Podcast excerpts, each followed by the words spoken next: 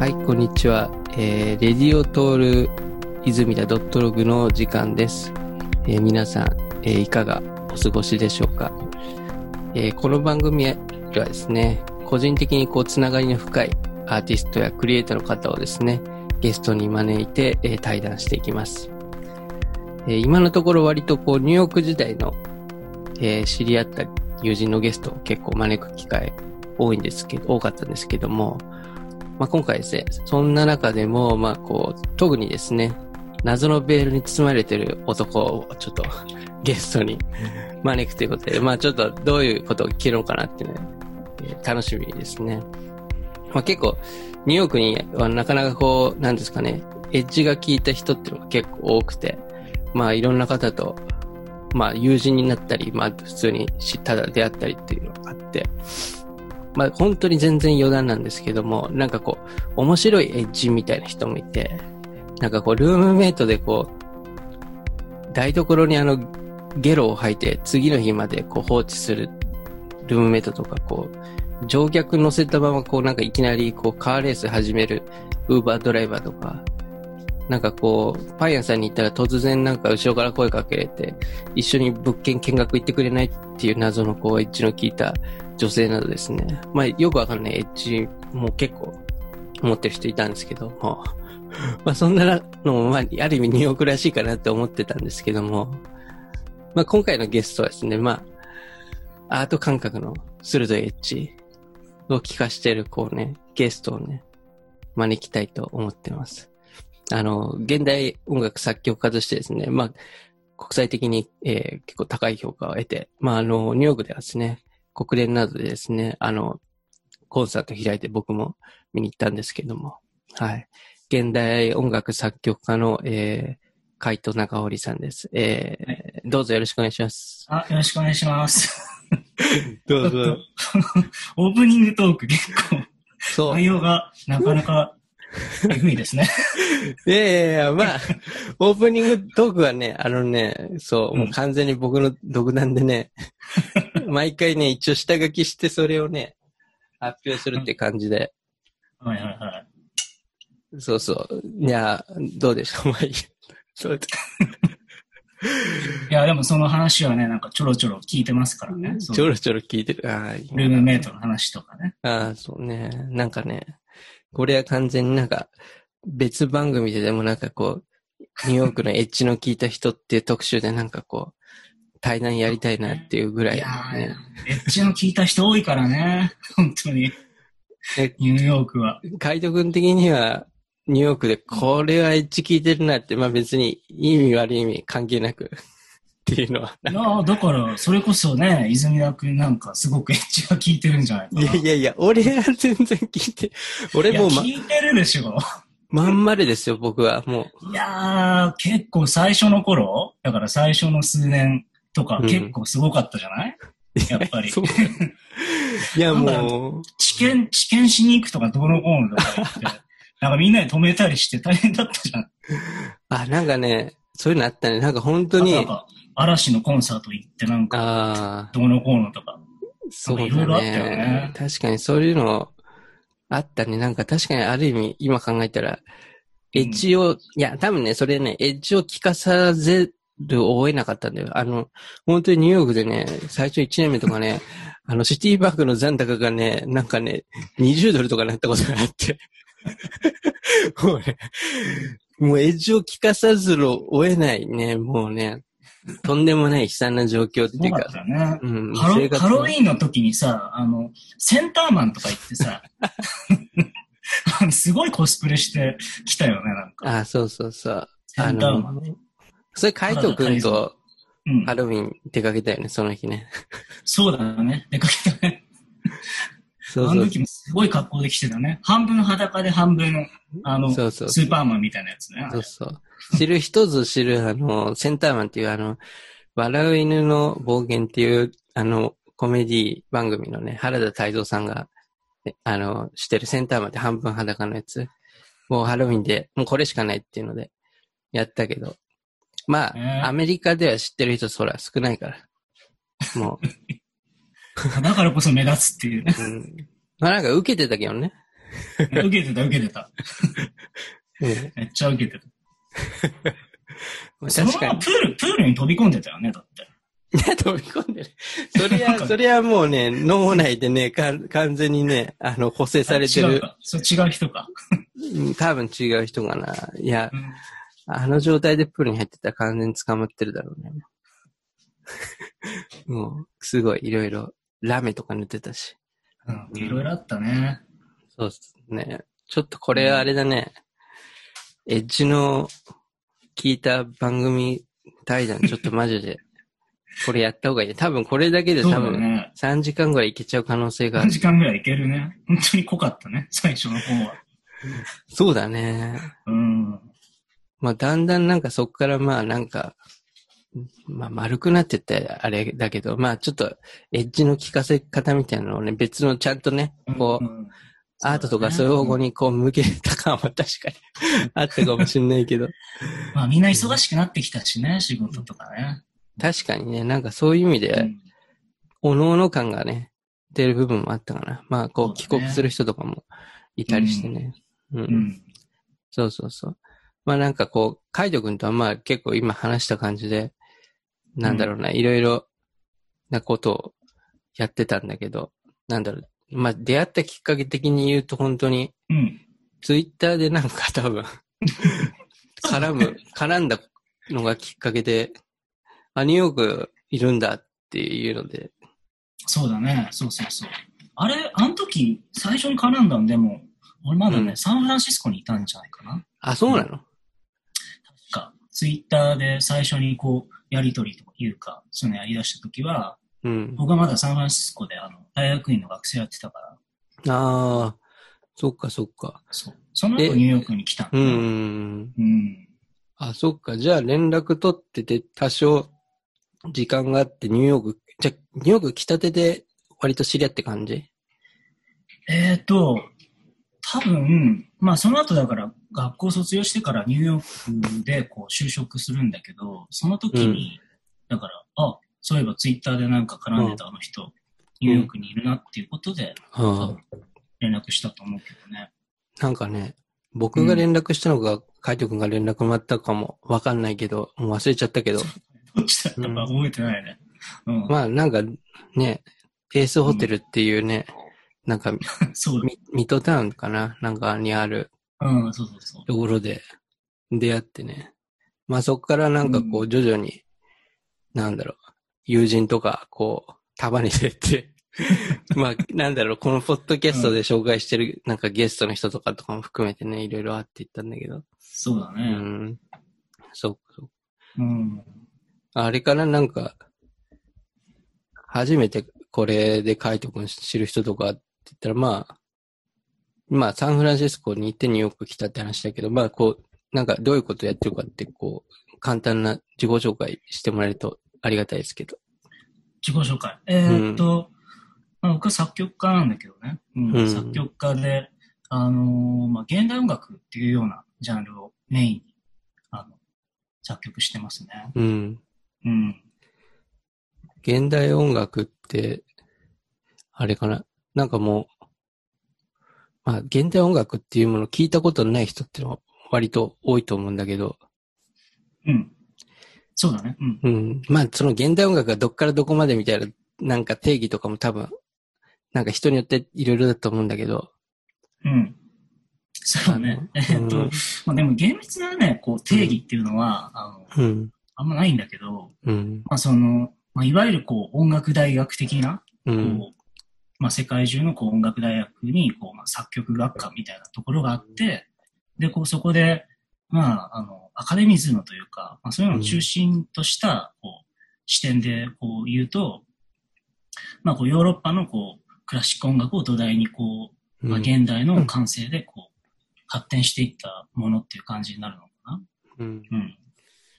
なるほど。結構その土台はその西洋っていうか、そういうのもののクラシック音楽が土台になっててみたいな感じな。うーんと、まあ、その、なんていうんだろう、こう、インターナショナルじゃない？今、今のう時代って。ん。そうね。だから、うん。こう、いろんなこう文化がこう混ざり合ってきていて、うん。で、音楽の世界、まあ、現代音楽の世界でもそうで、うんまあ、ヨーロッパの文化以外のものっていうのがこう混ざって、ですごい新しいものができたりとか、うん。まあ、前衛的だったりとか、うんまあ、先端的なものっていうのも当然いろいろ混ざるからうん生まれていくんだけど、うん。まあ、それと同時にこう、まあ、クラシック音楽っていうものにこうルーツにこうすごく重きを置いている、うん。まあ、業界なので、うん。まあ、保守的な面もあって、まあ、そういうなんかこう二面性があるようなこう業界かなっていうふうに思うけどね。うん。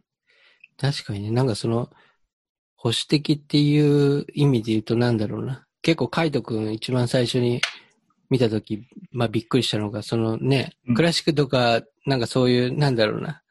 そういう、ちょっと、硬い部分の人かな、みたいな、なんかちょっと思ったけど、う金髪でなんか来て、なんか、実際ステージも金髪で上がって、こう指揮取ったりとかしてて、なんか、そういう人見たことなかったから、ちょっと、そこが多分なんかこう、パッと見で一番の印象なんだよね、最初。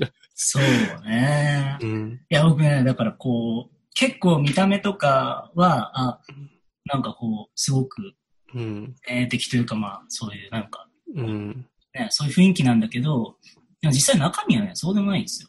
ああ。うん、結構地味だったりするし、あの、いや、うんそこはなんか、納得しかねない 部分かもしんないけど。いや、地味と思ったことは一度もないけど、まあ、そんな、なんだろうね、その、派手な生活してるとか、そういうのは思ったことないけど、別に。そうね。なんかこううん。奇抜っていうか、突拍子もない感じ。うん。感じじゃないけど。あいや、ど、まあねうん。まあなんかそう。え、なんかこう、え、その、現代音楽をこう始める前から金髪だったの？それは。えーっと、まあ、現代音楽いつ始めたのかっていう話にもなってくるんだけど、まあ確かに。まあ、金髪は、まあ、二十歳とか21歳ぐらいの時かな。長いね。だから金金髪歴。それからずっと金髪だから、あの、うん、今更なんか髪の毛黒くするとね、ちょっとみんな誰かわかんなくなっちゃうって人あ、が出て確かにくるみたいな。ね。確かにね。うん。それぐらいトレードマーク。うん。そうだね。えなんか、その、なんだろうな、コンサートとかで、その金髪やめなさいよってなんか言われたりとか したことないの？なんか。これはさすがにないかな。いやそれはね、さすがにないね。ああ。うんそうか、そうか。まあ、なんだろうな。か、海斗くんとか、な、な、まあ、い今でこそ本当になんかこういろんなところでさ、コンサートしててさ、こう、いろいろさ、評価もされててさ、なんかまあ、うんそういう立場にいるから、なんかこう、あ、なんか金髪も、なんかこう、みんななんかすごい、なんだろうな。なんかこう、いい感じで見るっていうか、なんかそれがさ、なんか、無名の時とかって金髪出てきたら、なんかその金髪だけがなんかさ、妙に取り上げられたりとかさ、するのかなと思って、なんかそういうの。いやー、だからね、その、いや、だから今、今でもそうだし、まあ前もそうだと思うけど、うん。あの、そういうの嫌いな人は多分嫌いだと思うのね。なあ、うん、なんかもう、そういうのを生理的に受け付けないって人もうん。多分いるだろうし、もう全然気にしないっていう人もいるだろう。うんし、うん、まあそれはあんまり有名無名に変わらないかもしれないね。うん。そうね。うんなんかこの間さ、なんかその男子会でこう、なんかズームで話うん。やってたあの、こう、女性のなんかピアニストとかさ、なんか音楽家の人で奇抜なさ、ミニスカとかさ、履いてなんかこ う、名前は、そう、覚えてないんだけど、なんか、すごいなんかもう、その、お周りのオーケストラとかよりも、断然にその女性に目が行くって、まあ、もともと多分そういう構造だと思うんだけど、さらにもう、うん。もう手先とかじゃなくて、もうその、そうねミニスカに目が行くミニスカだよね。うん。でもそうだなんかね。あれはあれでなんかすげえなって思ったけど、まあでもなんかあれだけ実力がある人がやるってのが、なんか、かっこいいギャップだよね、だから。うん。あれはギャップなんですよね、そこが。本当に下手くそだったらダメだよ、やっぱり。あれで下手くそだったらね。ね、ちょっとなんか何のコネでそこに上がってるんですかみたいになっちゃうけどね。うん。あ、でもやっぱりね、た、叩く人は叩いてるよ、だから。その、ああ、なるほどね。ユジャワンとかね。まあ実際上手いんだけど、演奏技術もしっかりしてるんだけど、うん。まあそういうね、かまあミニスカでもうパンツが見えそうみたいなうん。格好でこうやってると、まあね、こういろんなところでこう叩く人はいるから、うん。そうね。まあ、絶対、そういう人って、まあ出てくるよね。ある程度こう、攻めたことをやるとね。そうそう。うんまあ逆にそれがないとなんか、ね、なんかなん、ただ普通っていうかさ、面白みもあまりないのかなっていうところも、うん。まあなきにしもあらずって感じ。うん。まあでも、だからそのアーティストってさ、結構さ、うん、そこら辺がなんか自由だなと思ってて、僕はすごくうん自分がアーティストでいること好きなんだけど、うん。その、まあ批判されるかもしれないけれども、うん。でも結構そういう人たくさんいる業界じゃない？言ったら。そうだねまあその、。それこそミニスカでピアノ弾いたりとか、うんまあ金髪で作曲してたりとか、うん。まあなんか、まあいろいろいるじゃん。草間彌生さんとかさ、すごい格好じゃない。うん。でもやっぱりその作品とかは素晴らしいし、うん。まあなんかそういう業界だから、あんまりなんかこう、抵抗はないよね。なんか自分がこううんどういう格好をしたいかっていうこととかをうん他人に、あの、お伺い立てずにこう、うん。まあ勇気持ってできるっていう、そういう業う界ん。だからすごく僕は好きだけどね。うん。うん。なんかその人のこう、外見と作品って結構なんか、マッチする部分っていうかさ、なんかこうう、ん。そうだね。うん、そういうのもあるかなって。やっぱなんかう、ん自分の、やっぱり見た目も含めて、なんかこう、見せるじゃないけどさ。そうそうそう。うん。まあなんかね、そこがまあ別に、ちょっと作品とは切り離れてるみたいな人もまあいるとは思うけど、うん。なんかそういうのもさ、全然あっていいっていうかさ、なんか、うんなんか目に焼き付くというか、すごい印象に残るというか、う。うんんそういうのは結構あるかもしれないね。うん。そうね。うん。なんかその、まあ、現代音楽のさっきの話で言うと、その、例えばなんかこう、まあ、定義って言ったらまあちょっとあれだったけど、こう、例えば現代アートとかってなるとなんかこうさ、なんかデュシャンがあのうん、便器をさ、美術館に展示したのがなんかうん。始まりみたいなのさ、結構、まあある意味代表作みたいな感じでさ、はいはい。結構言われてるけど、うんそういう現代音楽の分野でも、これ作品をきっかけになんか始まったみたいな、そういう作品ってあるのかうーん。なんかね、まあそのアートもそうだと思うけど、なうん。こう現代音楽とか現代アートってこう、うん。まあ言われ始めるのって多分第二次世界大戦の後うんの。作品だと思ってて、うん。っていうのもやっぱりあの世界大戦がこう大きくその、まあ芸術、まあ西洋芸術の、ね、流れを変えたっていうか、まあそれまではこう、ヨーロッパ中心だったわけだよね。ヨーロッパがまあこう、世界を、で覇権を握っていて、で当然まあそこから生まれてくるアートっていうのもすごく力が強かったし、うん。で、まあそれがこうヨーロッパが実際に戦争で戦場になることになって、で、そうなってくるとね、みんなもうアートどころじゃなくなっちゃうわけよね、戦争なんかしてるから。うん。そうで、うんそうなってくるとさ、それまでもうすごい貴族とかパトロンとかがさ、保護してたさ、絵とかさ、その、まあ音楽のコンサートとかもさ、うん全部こう、まあなくなっていくっていうか衰退していっちゃうから、まあ、そこでこう一旦こう、ムーブメントはちょっと途切れちゃったっていうのがあって、うん。そこで結構大きな流れが変わったかなっていう。でもその時にまあさ、アメリカが、あの、やっぱりこう台頭してくるんだよね。うんその時に、まあ、同時にこうアートとかの流れとかも、ヨーロッパからアメリカにこう、うん。移っていうことがあって、うん。だからそこら辺で結構変わったよね。アートに対する考え方っていうこと自体もね。うん。うん。なるほど。で結構その、その第二次世界大戦後に出てきたこう、そういう音楽っていうのが割となんかこう、そういう意味ではねうん作品として現代音楽って言われてるものが出て出始めたっていう時期なんてことかな。そういうことになると思いますね。うんなるほどね。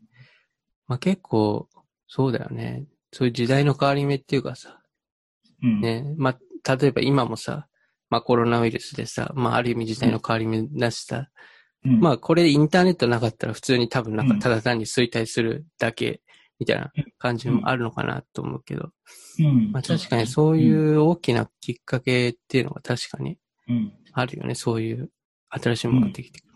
うん。うん。っていうのは。うん、まあちょっとうんコロナの話はまあ多分後半で後ですると思うけど、はい。うん。なんか、現代音楽って結構なんか、なんだろうな、僕もそのカイト君のね、その国連のコンサートが唯一こう見に行けたコンサートだったんだけど、そうだったね。うん、あれはマーキー、ホールも来てくれたんじゃない？マーキーホールあ。、そうだそうだうん、それも言ったね、あの、うん。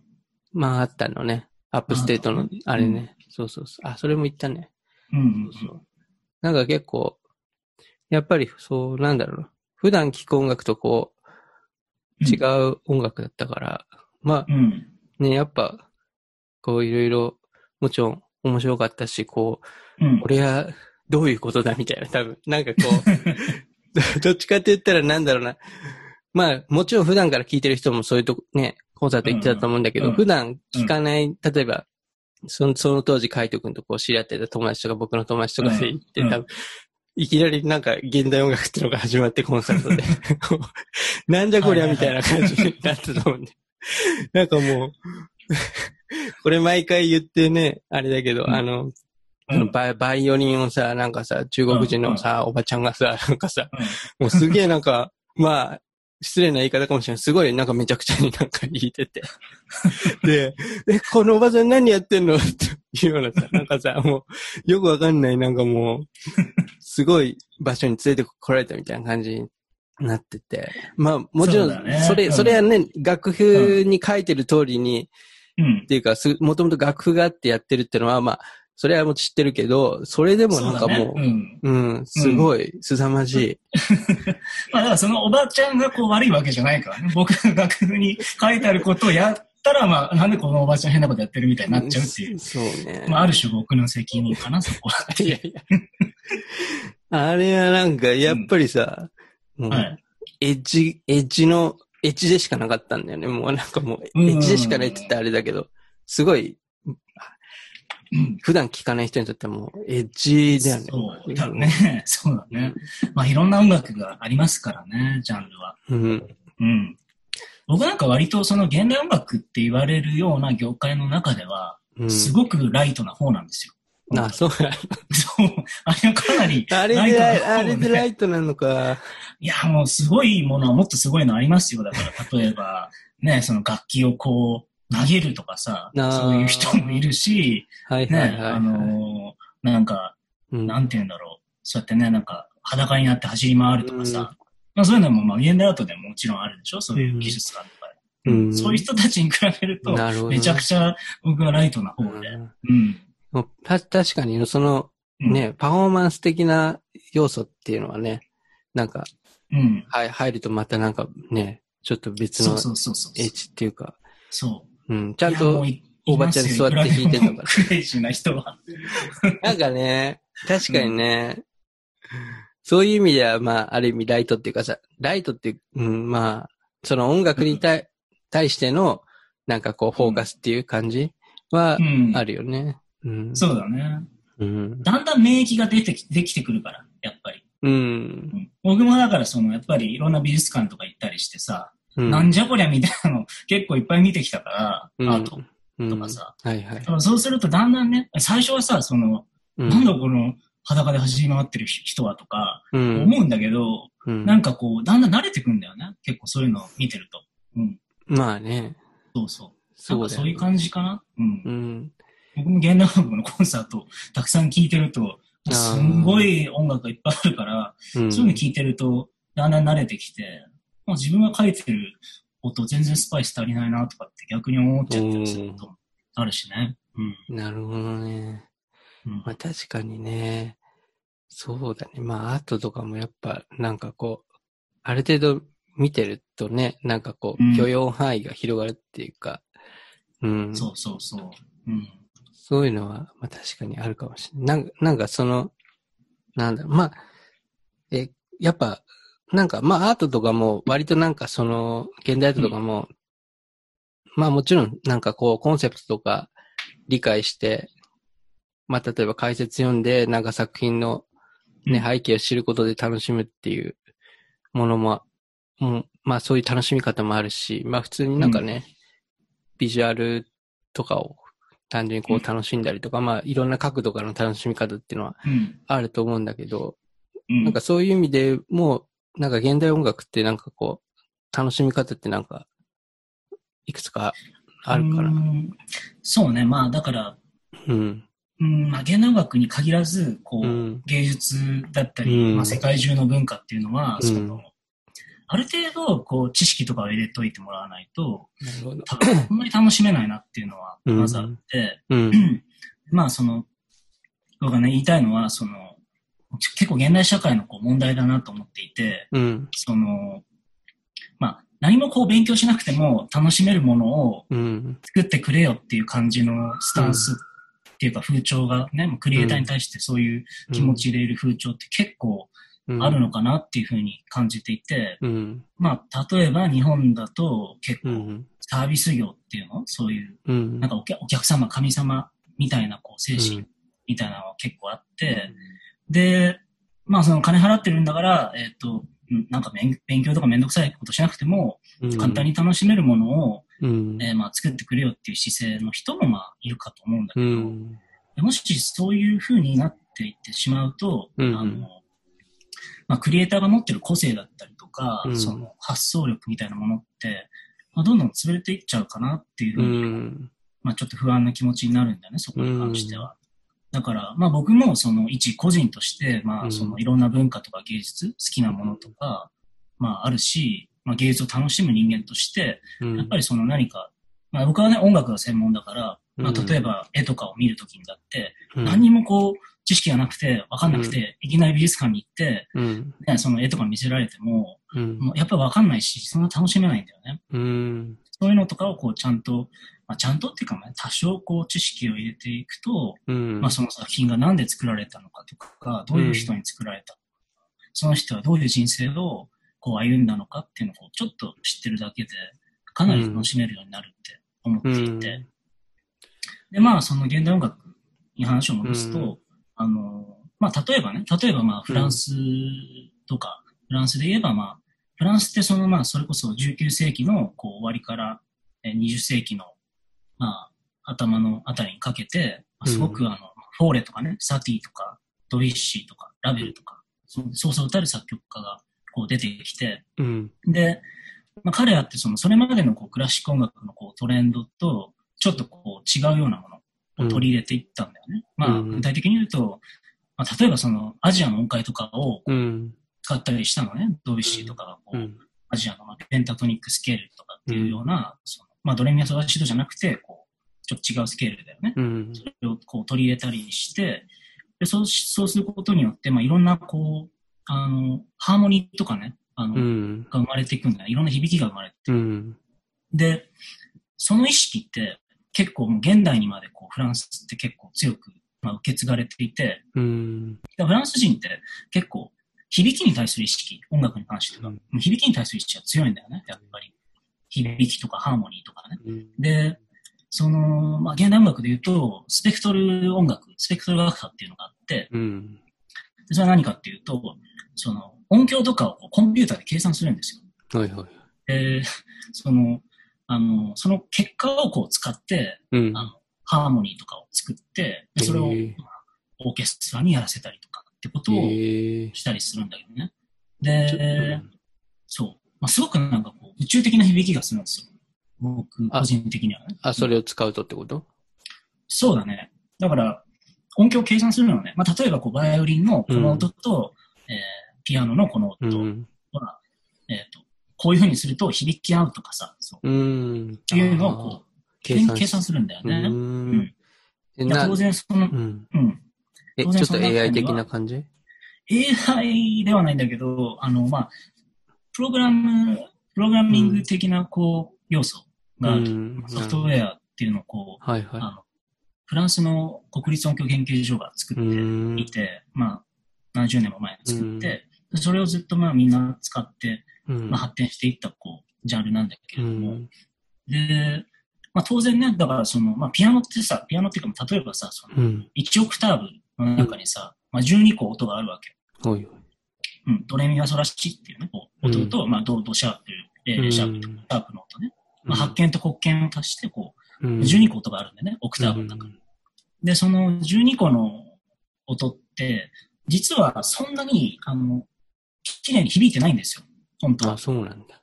その波形的には、実は。結構綺麗に響いてなくて、あの、そういうのとかって、あの、僕ら結構さ、聞いてるからね、うん何度もこう、その調律でうんいろんな音楽を聴いてるので。慣れちゃってるんだけれど、うん。実は、あの、まあ、自然的な意味で、こう、自然というか、もうこの、ナチュラルな意味では、響き合っていないっていうのが僕はええ、それもピアノ作り直した方がいいんじゃない？そういう話じゃない。いや、でもね、それもね、ちょっとね、実は理由があるんですよ。なんでそんなことになったのかっていうのね。おうん。ーっていうのも、その、まあ、ちょっとね、専門的な話、ちょっと一緒になっちゃうんだけど、まあ、その、例えば、うん。大丈夫、大丈夫。うん。ドミソってあるじゃん、ドミソ。はいはい。ドミソって同時にこう押すとさ、うんまあ、。ハーモニーなんだよ、それ。で明るいハーモニーなんだけど、それメジャーワン、まあ、メジャーコードって言うんだけうどね。ん。で、それを明るい和音って言うんだけど、うん。まあ、聞いてると明るいんだけど、うん。このミの音はね、うん。あの、あんまり綺麗に響いてないんですよ。あ、そうなんだ。実は。はそう、波形的に。ドとソっていうのも完璧に綺麗に響いてるんだけど。うん。あの、ドとミっていうのは、実うんは、あんまり相性よくよろしくないんですよ。はい。あ、そうなんだ。だけどで、、その、うん。でもその、和音ってね、ハーモニーってこううんいろいろあるんですよ。メジャーの和音だけじゃなくて、いろんな和音があるから、はいはい。だからこう、あの、辻褄が合わなくなるんだよね。ミをこう優先すると、今度はラとうんかシとかが、うんちょっとあのずれてきちゃうんですよ。うん。要するに。で、こう、そういうのとかを、こう、全部合理性っていうか、その、なんていうの、その、全部ね、こう、まあ、それの全部の中間点を取ったような、うん、あの、音階な、音階っていうか、そのピッチなんですよね。要するに。ピアノでチューニングしてる音って。だから、あどの和音を弾いても、そんなに綺麗に響かないんだけれども、そこまで汚く響かないっていう感じにしてあるんですよ。ーバリエーションを優先してるみたいな感じなのかそうですね。バリエーション、和音のバリエーションを考えると、やっぱり。そっちの方がうまくいくっていううのがん。あるんですよ。じゃあもう響きを優先した結果、鍵盤が3つとかになっちゃうみたいな、そういうことが。まあ3つ言い過ぎなのかもしれそうない。なんかもう、これが現代版ピアノみたいな、鍵盤3つみたいな。ドミソっていう和音がすごく綺麗に響くように調律すると、他の和音がすごい不協和音になっちゃうってことがあるんですよね、要は。へえ、それあれだね。面白いね。その、えピアノをさ、まあ、最初に作ってた人とか、まあもちろんそういうさ、コンピューターで波形とか見てないとうん。思うし、うん。でね、考えたらやっぱ耳でさ、聞いてさ、こう、うん。作ってたと思うんだけど、それを現代で、まあ、解析してみると、うん。もう、これはちょっと合ってないみたいな。まあ、合ってないって言ったらバリエーションをまあ取って作ってね、るってこと。まあね。まあみんないろいろ影で苦労して、あの、事実も合わせて作ってるんですよね。ああ、そうなんだ。そう。じゃあ、なんかそういう意味でその、そのフランスとかの人とかは、その波形とかを用いて響きとか、そういうものにこう重きを置いて新しいなんか作り出してるっていう感じなのかそうなんですよ。だからその、出てくるハーモニーとかって、な。うん。その、まあ、計算されているので、その、うん。ピアノで、ピアノのチューニング、ピアノのチューニングってピアノで調律されているようなピッチと違うピッチがいっぱい出てくるんですよ。ええまあ、それを微分音って言うんですけど、でピアノでは鍵盤では出せない音ってこと？まあそういうことですね。ええだから人によってだからピアノをあの、うん調律しな、曲によってね、その人の,、あの計算によって調律し直したりするような人もいるんですよ。大変なんだけどね。うん。そう。そこれ大変だ。ね。いや、大変だね。だって、前回のさ、この海斗くんの前のゲストで、うんあの、友人の調理寿司の人をゲストに招いたのよ。なんか確かにそういう話聞くと、それに汗で調理するでも過酷だろうな。いやー、調律師には嫌われるね、絶対。そうね。いやー、もう絶対嫌だと思う。そうの、んスペクトルの作曲家、スペクトル学科の作曲家連れてきたら、まあ、絶対嫌われると思う。調律師には。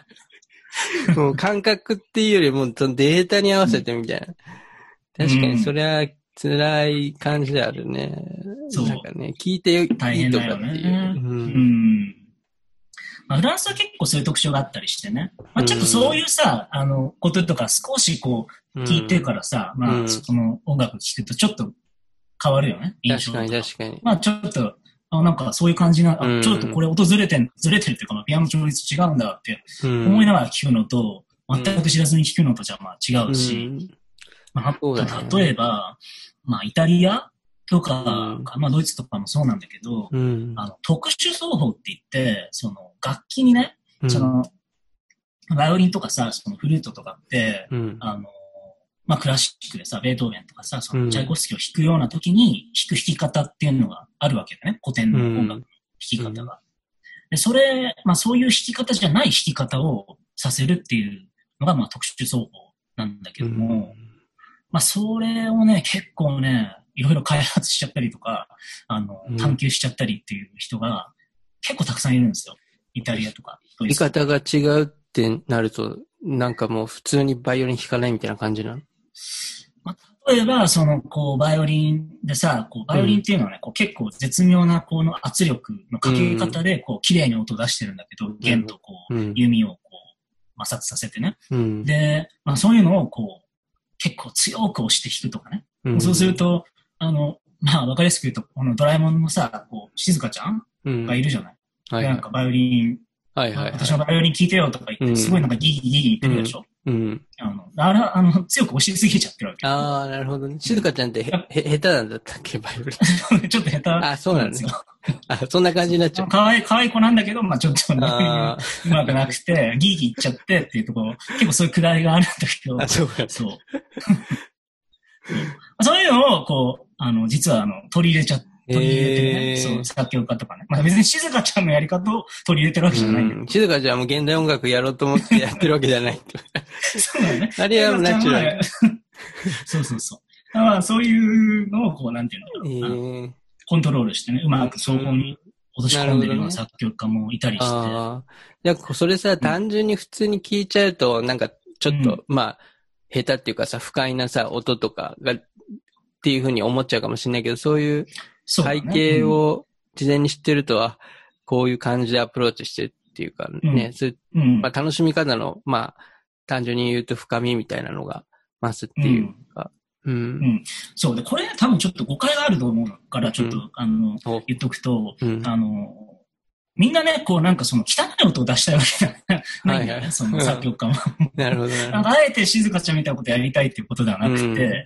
その、みんなね、それはもちろんバッハとか、ベートーベンとかさ、うんあのドビュッシーとかみんな好きですよ、それは。うん僕ら現代音楽作みんな好きだし、リスペクトしてるし、たくさん勉強したし、そのコンサートにもね、今でもね、全然行ってはいい曲だなって思うんだけど、うん。その、まあその彼らの曲とか彼らのおね、その楽器の音ってのはいいんだけど、ちょそれとはこう違うような音っていうのをやっぱ作りたいという気持ちがあるんですよ。うんやっぱ、どこかでね。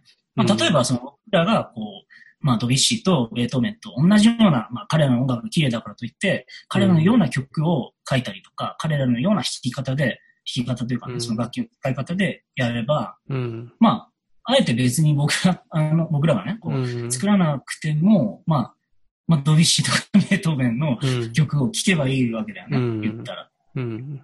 そう。だから僕らは僕らなりの、こう、うん。で、僕らの時代の音楽っていうか、音っていうものを、こう、やっぱ、探していきたいっていう気持ちうん。をやっぱみんな持ってると思ってて、うん。まあ、もちろん本当に変態的に、そういう、もうすっごい凄まじいノイズが好きっていう人ももちろんいるんだけどね、中には。うん。まあ、大体はやっぱみんなその気持ちで、あの、うん。作曲してるんだよね。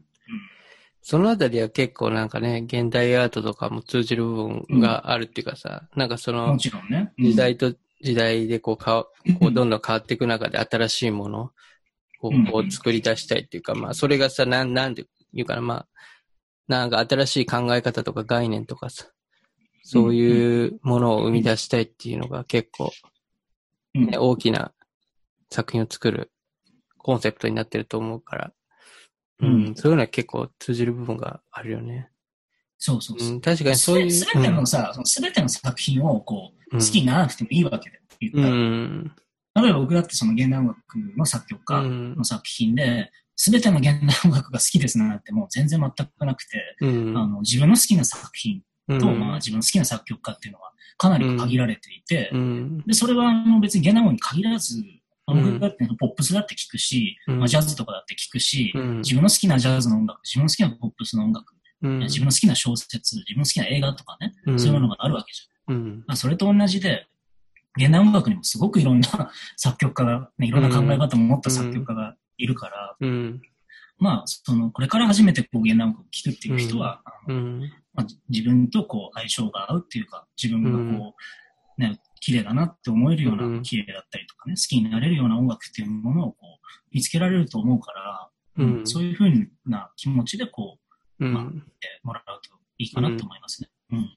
確かに。なんかそういう発想になると、こう、ね、なんかこう、まあ、例えば後で言ったらなんかその見た目とかは別にそんなに自分好みじゃないんだけど、その作品の伝え方っていうか、なんか内容はなんかすごい腑に落ちる部分があったりとかさ、なんかそういううん。捉え方もできるから、なんかそのこ自分の好み、好みじゃないでこう判定するのって、まあある意味すごい簡単な話で、うん。なんかまあそうじゃない、もう、もう一個なんかこうね、踏み込んだところで、この作品ってどういうことを伝えてるかとか、そういうまあちょっと思考させるようなものっていう意味でなんかこう広がりがあるね。そういうちょっと背景っていうかさ、ちょっと知識をさ、そこで得ると、そういう楽しみ。まあ、ほとんどのものって好きか嫌いかみたいなところですが、なんかよ、なんか世の中判断する部分かなり多いと思うから、ね。そうね。うん。まあ、そうだね。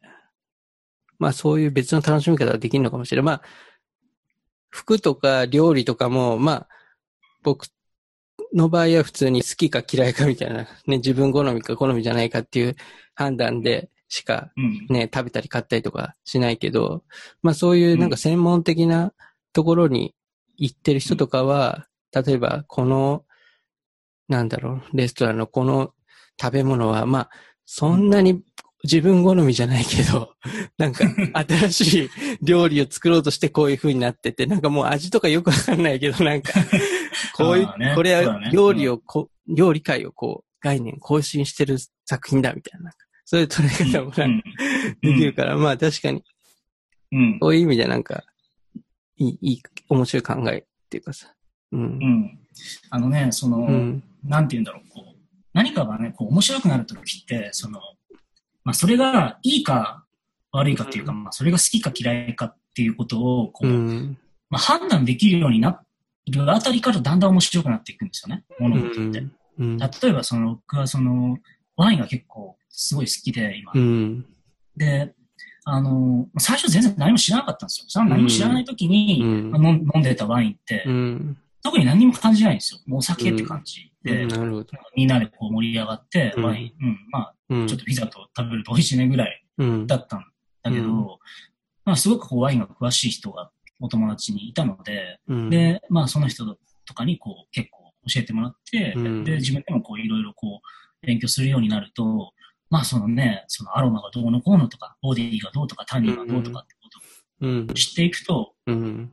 あ、こ、ね、例えばその今まで飲んだことないワインとか、うん。ね、わかんない。スペインとか旅行して、こううんワイナリー行って飲んだ時に、うん。これは安いけど美味しいなとか、ねあの、それもね、例えばすごく有名なワイナリー、ボルドーのワイナリーとかに行って、うん。で、フランスね、行って、それで、あれ？この有名なワイナリー、結構ね、2万ぐらいするようなワイン、うん。あんまり意外と美味しくないなってこう、ジャッジとかできたりすると、うん。結構面白くないですか？そういうふうにななっていくと。うん。それがだから、なんて言うんだろう。どのワインもあんまり変わらないっていうか、特にあのうん判断材料もないし、そうういうなんか知識とかないってなると、ん。何も楽しくないですよ、別に。うん。何も考えないで、ただ口に入れるだけってことにうん。なっちゃいますよね。うん。そう。なんかそういうのを、こう、少しわかるようになると、少しこう判断できる材料とかがこう出てくると、うん。あの、急に楽しくなってくるんですよ。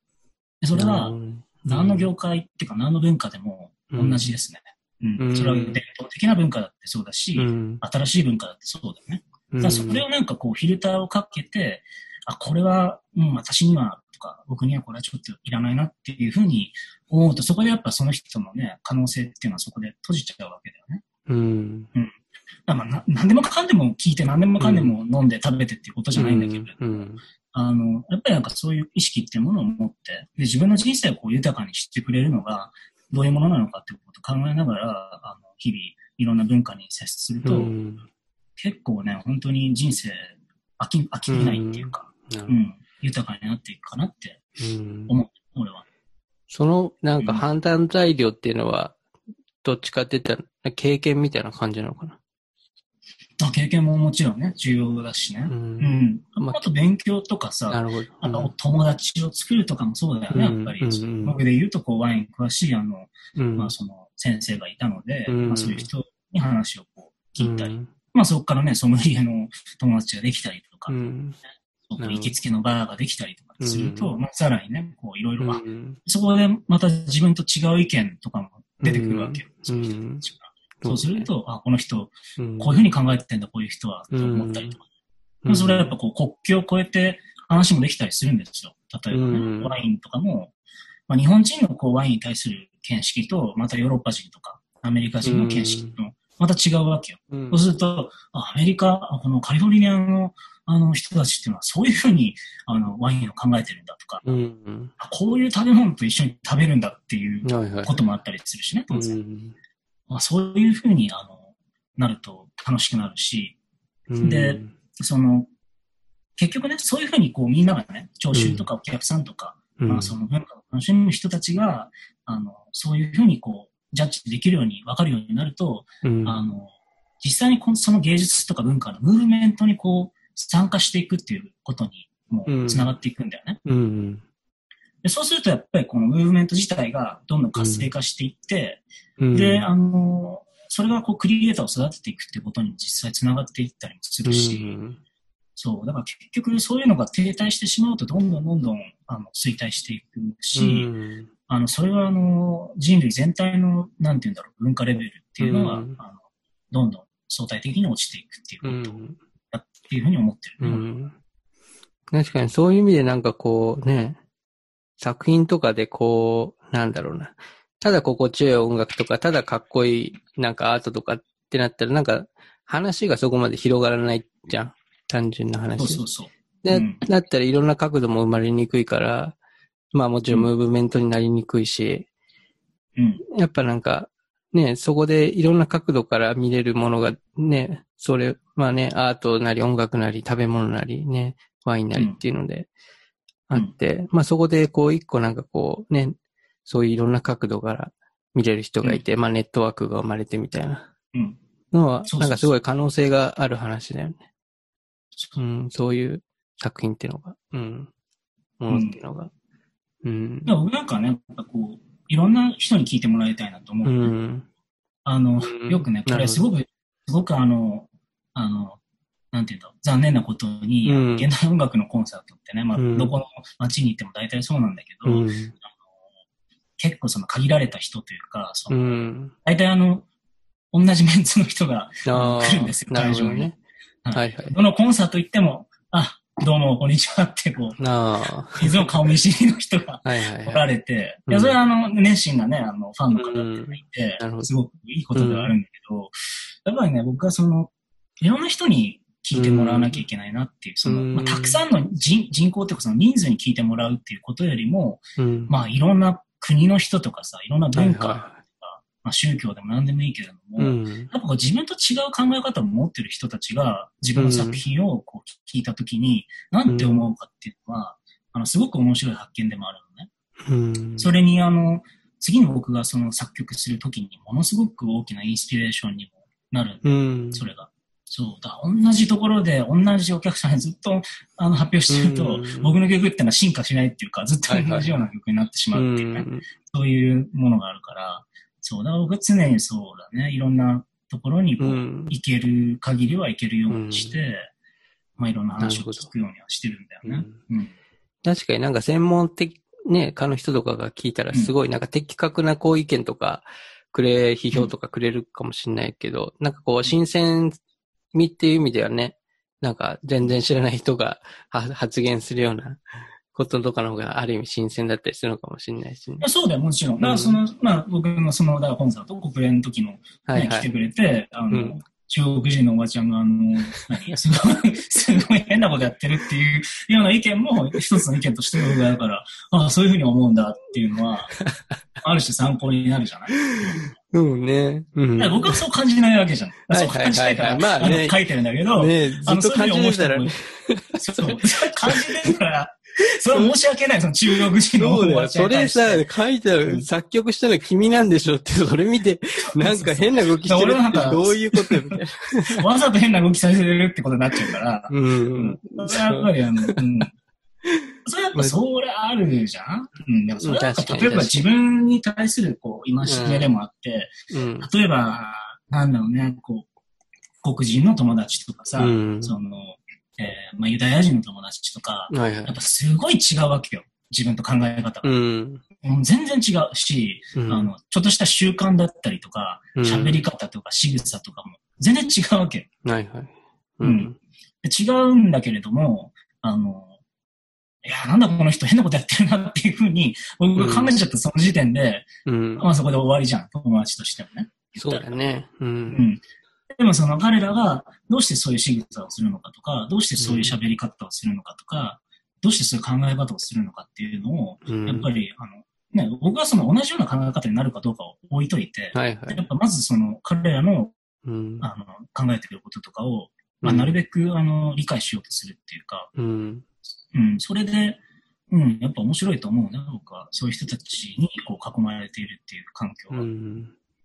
確かになんかね、こう、ううんん。それじゃないと、だって、うん同じ話ばっかしちゃうぜっていうね。だから、確かに確かに。同じ人と会ってうん同じ話ばっかりしてたら、ちょっとね、例えば泉だとさ、こうやってあのうん喋るわけ。これをさ、毎日泉だとさ、いや、あの時さ、3年前はさ。あれ、エースホテルでさ、みたいな。うん喋ったよなって、今日も明日もずっと同じ話を。うんいや、あの、中国人のおばちゃんが変なこと言ってたよなとかさ、ずっと。やっぱ楽しいじゃん、たまにこう思い出思い出すとね。うんその毎日同じ人と同じこと喋ってても、やっうんぱりもう楽しくないよね。そうだね。。もうその話うん6回聞いたわとかななっちゃうしね。そうそうそう。なんかそれ昨日も言ってたよ、みたいな。うんなんかこう、うんうちわコミュニティとかってね、なんか、でもまあ結構、な、なってしまう部分もさ、なんか多分あって、なんか多分、おじいちゃんおばあちゃんとかのコミュニティとかそういうコミュニティもあったりとか、まあ別に若い人とかでもあるかもしれないけど、ね、なんかもう毎日同じ人とこう話して、もう、うん。おじいちゃんだったらその話も何千回としてるようなさ、感じのさ、な確かになんか、ある意味ね、ちょっとす、うん。ね、そういう、まあ、こう、うち、うちわでこうね、どんどんどんどん慣れ合ってさ、まあ、危険な状態ではあるよね、なんかね。うん。うん。まあもちろんね、そういうのがいいっていう人もまあ中にはいるだろうから、うん。まあでも、やっぱり豊かにな、なるじゃん？精神的にも。って僕は確かにね思うしね。。う。うんん。凝り固まんない、変に凝り固まんないっていうか。う。うんん。その方がね、楽しいんだよ、やっぱり。うん。その方が絶対あの、人生楽しくなるし。うん。そうだね。いや、僕もね、そうだね。そういう意味で、ちょっと男子会のメンバーもちょっと新しい人ちょっと入れないとって感じ。まあ、そうそうそう。考えてたけど。うん。まあね、ちょっと。まあ、ここ、まあ、うんココロナ状況だと、まあちょっと、ね、新しいものをこう入れるって、そういう意味ではなかなかこう、ある意味難しい環境だ。どっちかで言ったら、その、今までにあるものの中でこう、なんかう、ん。ちょっと話し合ったりとかさ、なんかする機会とかがさ、知り合ってる人同士、すでに、うん、すでに知り合ってる人同士で話してみたい、話すみたいなのが多かったから、まあね、確かに、そういう多様性はちょっと早く欲しいですね、また。うん。そうね。まあ、あんまりね、まあ、いきなり渋谷のヤンキーとか入れるとちょっと、すごい、まあ、もちろんもちろん。すごいことになっちゃいそそうれは、それはなんかそね、うん。あ、それも面白いかもしれないよね。友達にまずな慣れてない状態でぶち込むのもどうかと思って。友達に慣れてたらわかんないけどね。うん。うん。そうだね。いや、もうあの、だからその会が終わる10分前とかに投入みたいいやいや、なんか、ちょっとヤンキーの方にちょっと失礼かもしれないから。そのわかんない。い。すごい、あの、面白がってくるかもしれないからね。うん、そうね。まあ、うん。泉田のアートめっちゃクールやんとか言ってくるかもしれない。まあ、なんか、うん。そういう人も言ってくれると嬉しいけどね、ヤンヤンキーの人ね。うん。はい。ちょっとか考えとこうかな、そのあたり。うん、いや、なんかこのさ、あの、ポッドキャストの、まあ、今一人一人でこう話してるけど、ちょっとうん。人数を一人増やして三人とかにして、対談にして、例えばそこでなんか、始めましてみたいなっていうのもありだなと思ってるから、そうね。うん、そういうの、新しい化学反応が起きるかもしれ、ないし、ね。やっていこうかなって、うん、うん。思ってるけど。うん。うん。まあちょっと、そうだね。まあ、現代音楽の、またはちょっと話も戻して、なんかあの、そう。そういう、まあいろんななんかそういうさ、なんか表現方法っていうかさ、まあ、カイト君は結構、まあもともと音楽やってたってのもあるけど、その中でもその、なんだろう。まあ音楽いろいろある中で、なぜこう、ね、まあいつの間にかやってたかもしれないけど、現代音楽をなぜ始めて、始めたのかっていうところは、なんか大きなきっかけっていうのはあるのかな？そうだね。僕はね、結構これ明確にあって、あのーまあ、14歳の時だね、うんあの、竹光徹さんっていう作曲家がいて、まあもう20年以上前にお亡くなりになったんだけど、あの、彼の、まあ、ノベンバーステップスっていう曲を、まあ、聞いて、うん。それがね、あの、ビバっていう楽器と尺八っていう楽器うん。とオーケストラっていう、あの日本の伝統楽器とオーケストラうんっていう組み合わせだったのね、うん曲が。なんだこの変な組み合わせだって最初はうん思ったんですよ。うん。もうだってね、日本の楽器とヨーロッパの楽器一緒に演奏だから、うん。結構変な感じだなっていうふうに最初思ったんだけど、うんそう。で、まあそう思いながら、まうんあ、その後その彼が、あの別の曲なんだけど、終帝が一具っていう、あの雅楽っていうその、まあ、日本のね、うんその伝統楽器のまあ合奏というかオーケストラみたいな、本当1000年以上の歴史のあるようなうん。ジャンルなんだけど、うん。その雅楽っていうのの、こう、まあ彼が現代的な感性でね、作ったうんその雅楽を聞いて、で、まあそれがね、あの本当にあの、本当に美しくて、あの、うんすごい感動的なんですよ。うん。で、それでもうね、その世界観に一気に引き込まれて、で、そう、すごい変な組み合わせで曲作るし、でもすごいなんかこう、感動的な世界観を持ってるっていうんで、ちょっと気になり始めて、で、あの、彼のね、エッセイとかをこう、うん。読んだんだよね。彼はこう、文章を書くんで。で、うんそれで、そこには結構ね、いろいろ深いことを書いてて、うんこんなに、なんて言うんだろう、こんな一生懸命、あの、うん真剣に、あの、音楽、この考えて作ってるんだっていうことを、こう、あの、知って、こんな人他にいないだろうって思って、うんで、そこからね、だんだん、まあ、現代音楽ってものにもこう、興味を持ち始めたんだよね。うん。その一番最初に聞いたときっていうのはもう、なんだろう。結構その、その竹光徹さんの音楽って聞く人も、まあ、ある、ある程度結構限られてると思うんだけど、もうその時は結構いろんな、そういう、なんだろう、そういうっていうか、まあ、いろんな音楽を聴いてたって感じなの。その中で見つけたって感じ？でも本当にいろいろ聞いてて、あ、もうポップスも聞いてたし、まあその時はだから、まあ、ロックとか、僕はね、その、当時はね、だからヘビーメタルのバンドとかやってたことがあって、うん。そう。あの本当にいろんな音楽を聴いて、まあ、クラシックとかも聴いてたし、なるほど。まあ、なんで竹光さんの音楽だったのかっていうとね、うん。これもああるんだけど、その、結構ね、クラシック音楽とか聴いてるとね、うん。俺、日本人いないじゃんって。ああ。その時はまだまだピュアな何もうんわからない14歳の少年なので、うんこれなんでいないんだろう、日本う人。ん。全員あのカタカナの名前じゃん。はいはい CD ショップとかさ、そういうところに行くうんと。。全然カタカナやんってなっうて、んで、まあ、こう、探していくんですよ。うん。俺日本人いないなと思って、うん。いたと思って、見つけたのね、その、ちょっと奥の方の、この CD ショップの奥の方のこの棚に、あの、どね。あるんですよ。なんか日本人の名前が。うん。で、それで、あ、あるじゃん、日本人、と思って。で、まあ、何も知らないね、その時、現代音楽、はいはいはい本当に何も知らない状態で、うんまあ、その中で、こう、一番名前が多かったんだよ、竹光さんって。まあ、竹光さん、ああ、有名なんでさ、作品が。うん。そう。まあ、その、日本人の中でも、うん。彼の作品が、CD がね、一番はいはいはいあったんですよ、そこに。うんで、まあ、そこからあの一枚取って、聞いたんですよ。あこのラステックスっていう曲を。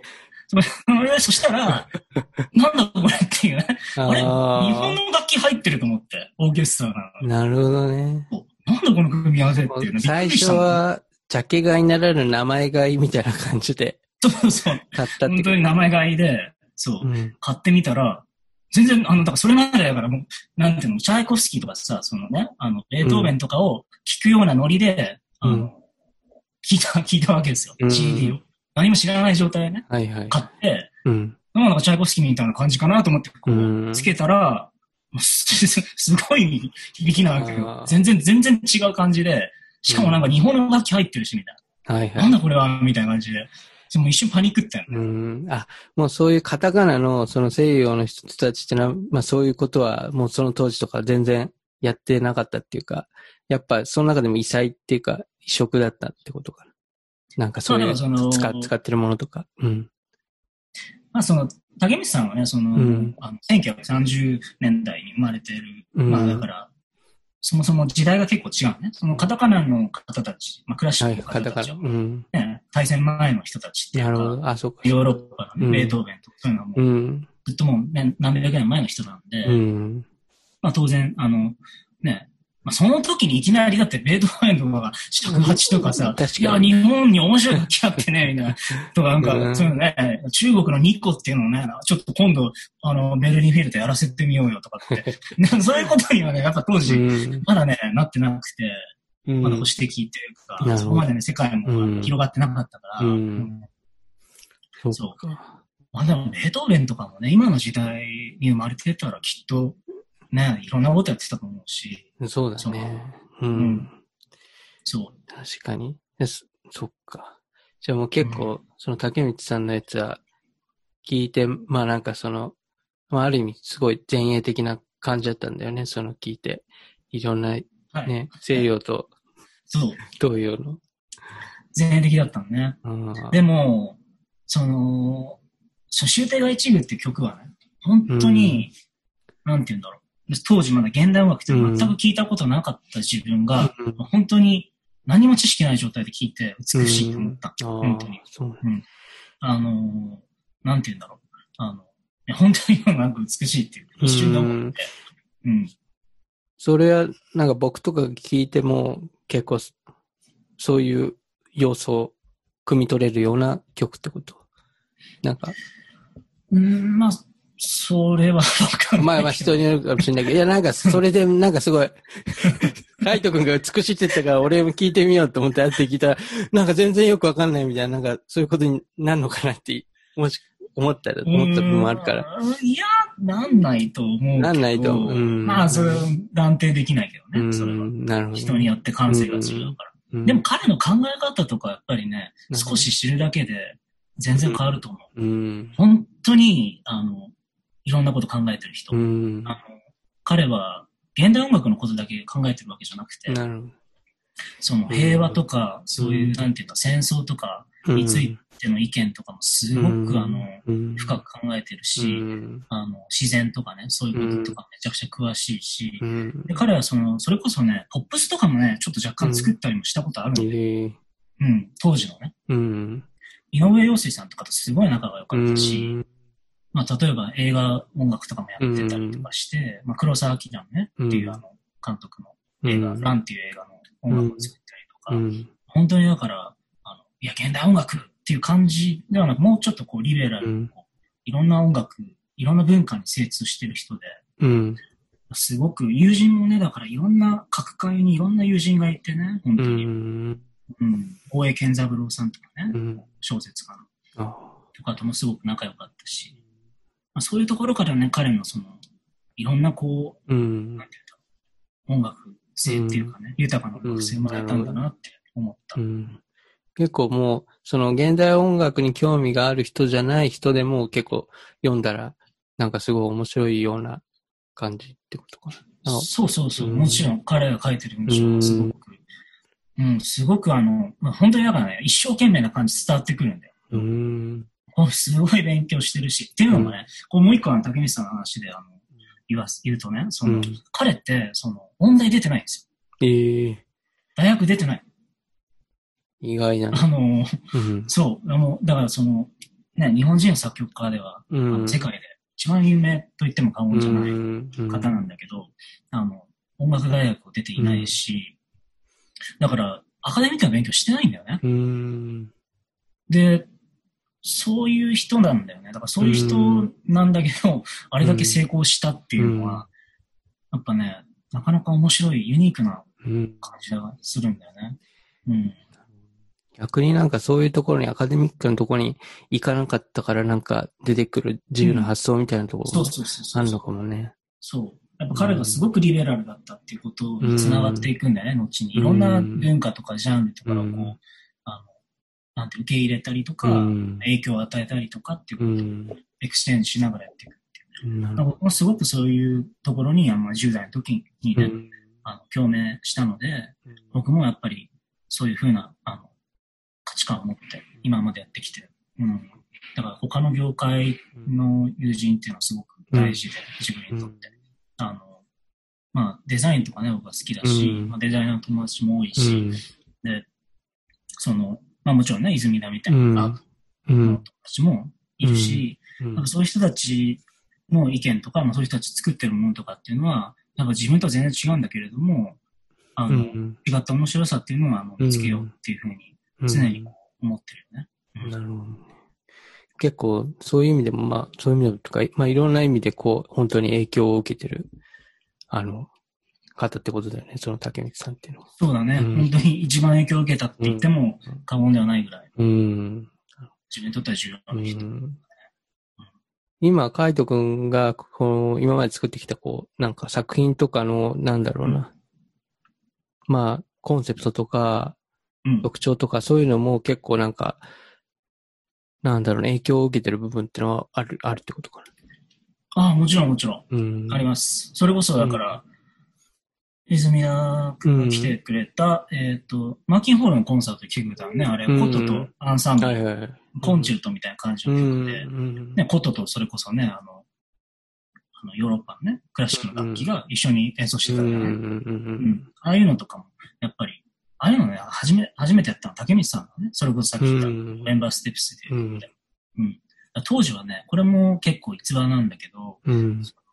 まあ、その曲がこう演奏されたのって1964年かな。うん。で、あの、ニューヨークフィルの100周年のコンサートをやるんで、っていうことで、まあ、いろんな国のあの作曲家にこう曲を頼んで依頼してっていう感じのコンサートだったんだけど、うん。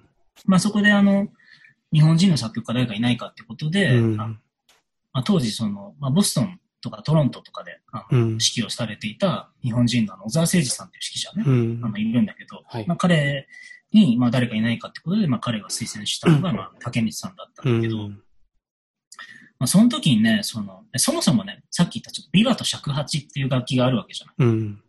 ビバっていうのは、その、まあ、雅楽って言われてるジャンルのうん。楽器なのね。うん。あの、雅楽っていうのは、その、まあ、神道っていうさ、まあ、宗教というか、そういう、まあ、神社のね、はい。まあ、宗教だね。まあ、うん天皇家とかの、うん。そういうあの宗教でこうずっと演奏されてきた、まあ、儀式的なものっていう音楽。うん。まあ、いわゆる、まあ、ちょっと、なんていうの、ヨーロッパで、まあ、貴族の音楽的なところがあって、うん。で、あの、尺八っていうのは、その、邦楽って言って、ちょっと民衆的っていうか、ももっとなんかこう、みんながね、街の人たちとかがこう、楽しむようなジャンルの音楽うん。で、こう、民謡とかね、そういうものをこううん。やっていたようなジャンルの楽器うなのね。ん。うん。その楽器、まあだから、つまりジャンルが違うんですよね。はいはいはい。そうだね。うんこれを一緒に、まあ、まずビアと尺八っていう時点で、うん。全然違うジャンルやんっていう、うん。まあ、反発というか、賛否いろいろみたいなの当時あって、うん。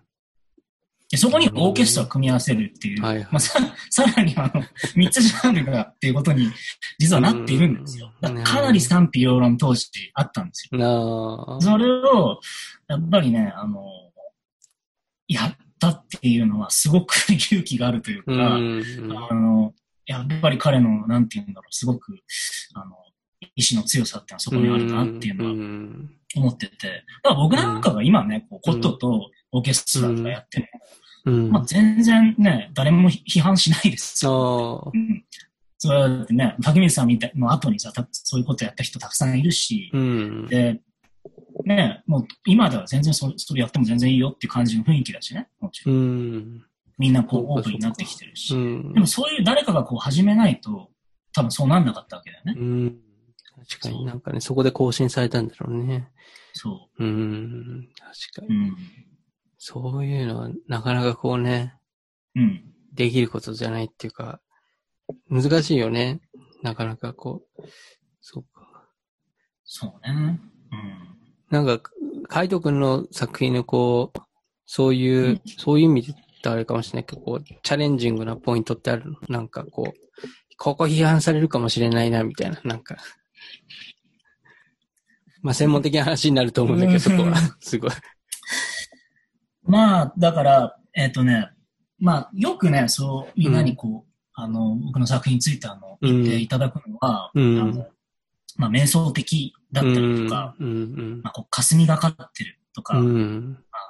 聞いてるとこう、時間のこう、感覚がなくなっていくようん。っていうような、まあ、そういうことはあの言っていただくことが多いんだけど。その、まあ言ったらね、その、それこそこの雅楽とかさ、竹光さんの音楽とかにこう影響を受けたので、うん。例えばその時間の感覚っていうのは当当然その西洋音楽が持ってる時間の感覚、ビート感とは当然違うから、うん。まあそういう感じが出てるっていうのはうん。もちろんそうだろうし、うん。あと、僕はね、そのすごくその、モネっていうあの、うん画家が、フランスのね、い印象派の画家がいて、彼の絵ってすごく僕は好きで、で、あの、すごいもやがかって、こう、うんそ。の、霞み上がったテクスチャー、うんテクスチャーじゃない？うん。で、まあそういうのをこう音楽で表現したいってずっうとん。取り組んできたから、ううん。ん。まあそういうの、そういうのを心がけていて、うん。で、まあ、ね、その自然とか結構好きなのね、あと。うん。で、まあ森とか海とか行ったりするのすごい好きだし、うんで、そういう自然とかがこうモチーフになった曲になっていたりとかね。あとは、まあ、精神世界と描くっていうのをうん一つのテーマにしていて、うん。あの、まあ、人の心をこう、うん。音楽で描こうとしていたりするんだけど、うん。そう。っていうのもね、やっぱね、結構やっぱ身近なところからそういうのってこう、自分にインスパイアさうれる、ん。インスパイアされるっていうのがあって、で、まあこの前ね、この前っていうかもうつい最近だけど、あの、三浦春馬くんね、うんあの、はい。自殺しちゃったじゃない、うん。で、まあ、ああいうなんかこう、結構繊細な人っていうか、うん。人っていうのはこう、社会の中で、まあ、圧倒的にマイノリティっていうか、うん。いな、なかなかいないタイプのうん。ね、少ないマイノリティの人間なんだよね。で、だから、だからこそこう生きていくのっていうのは大変だっていうのがあって、でもそのやっぱ僕もね、その職業柄、結構そういう繊細なね、うん。方っていうのは周りに多いんですよね。その。アーティストとかデザイナーとか。うんやっぱりみんなこう、そう繊細な人たちうん。が結構少なからずいて、うん。で、やっぱそういう人たちとのね、あの、そういう人たちのためにもこう作品作りたいなと思うことも結構うん。多々あるんだよね、付き合いの中で。うんなるほど。そう、うん。そうね。か結構、あれだよね、なんかそういう、なんだろうな、ザ現、まあ、ザ現代音楽って言ったらあれだけど、そういうなんかさ、パフォーマンスとかさ、なんか最初の方で話してたような、なんかこう、割となんかこのパフォーマンスを視覚的に見て、なんかこうういろいろ考えたり、想像したりするっていうよりは、本当になんかこう音楽から受け取って、その自分の中にこうぐーって入ってきたものをこうなんかいろいろそこから派生するみたいなそうだね。だから、この。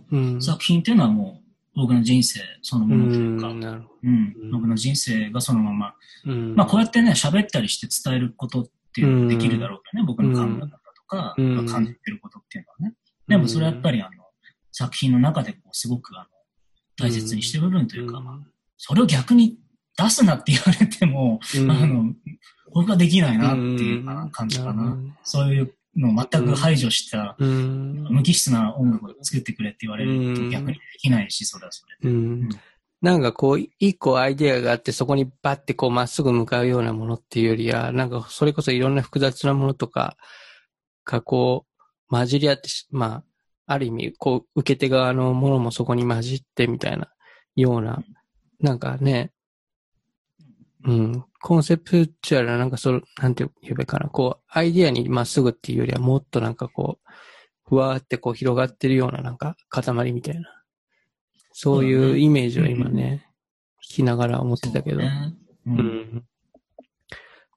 ちょっとね、うん。ここでまあ、一曲はい。音楽家なんで、ちょっと、せっかく、いや、こう、ミュージシャンとかのね、ゲスト招いた時には、あのーいつも、こう、音楽かけ、かけさせてもらってるんだけど、ちょっと待ってね。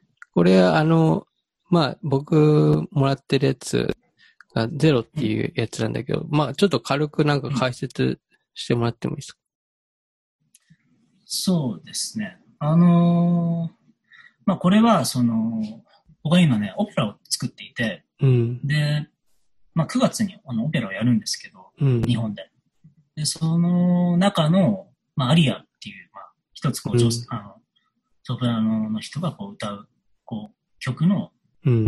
一つその曲の音源なんだけど、うん。これはもう結構単独で演奏されているのうんで、すでに。うん。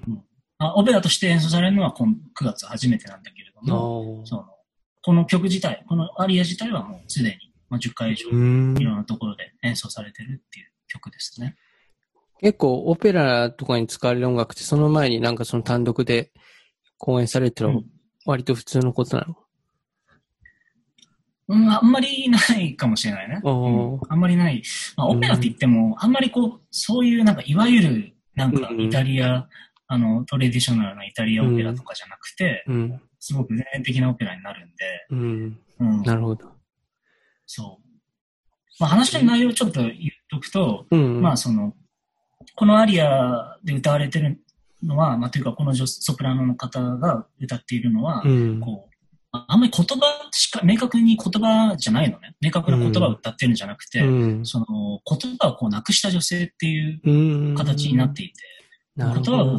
なくした女性がこう、もがきながら、こう、うん。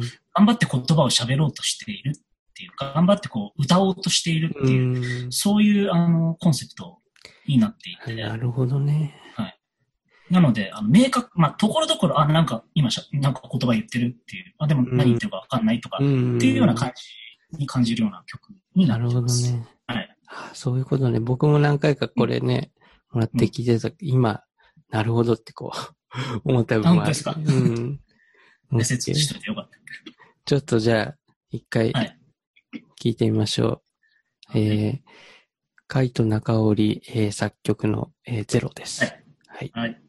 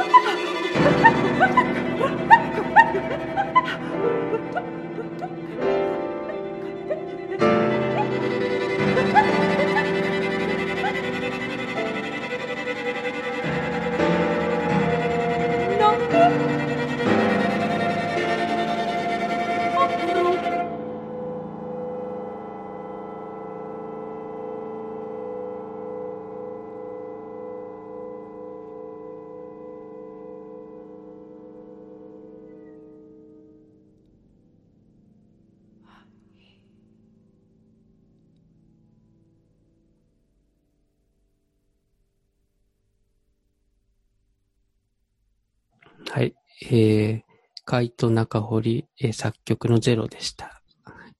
ありがとうございます。どうもどうも。どうもどうもありがとうございました。いやね、なんか曲曲中結構いろいろ裏で話してましたけど。うんねこれは出ないんでしょだって。で、ね、で、結構なんかね、お 面白い話もしてたかもしれないけど。まあなんか、その、これだって曲聴いてる最中に副音声みたいなことになってるから。ちょっとさ、ちょっとドキッとしてたんですよ。だから途中から。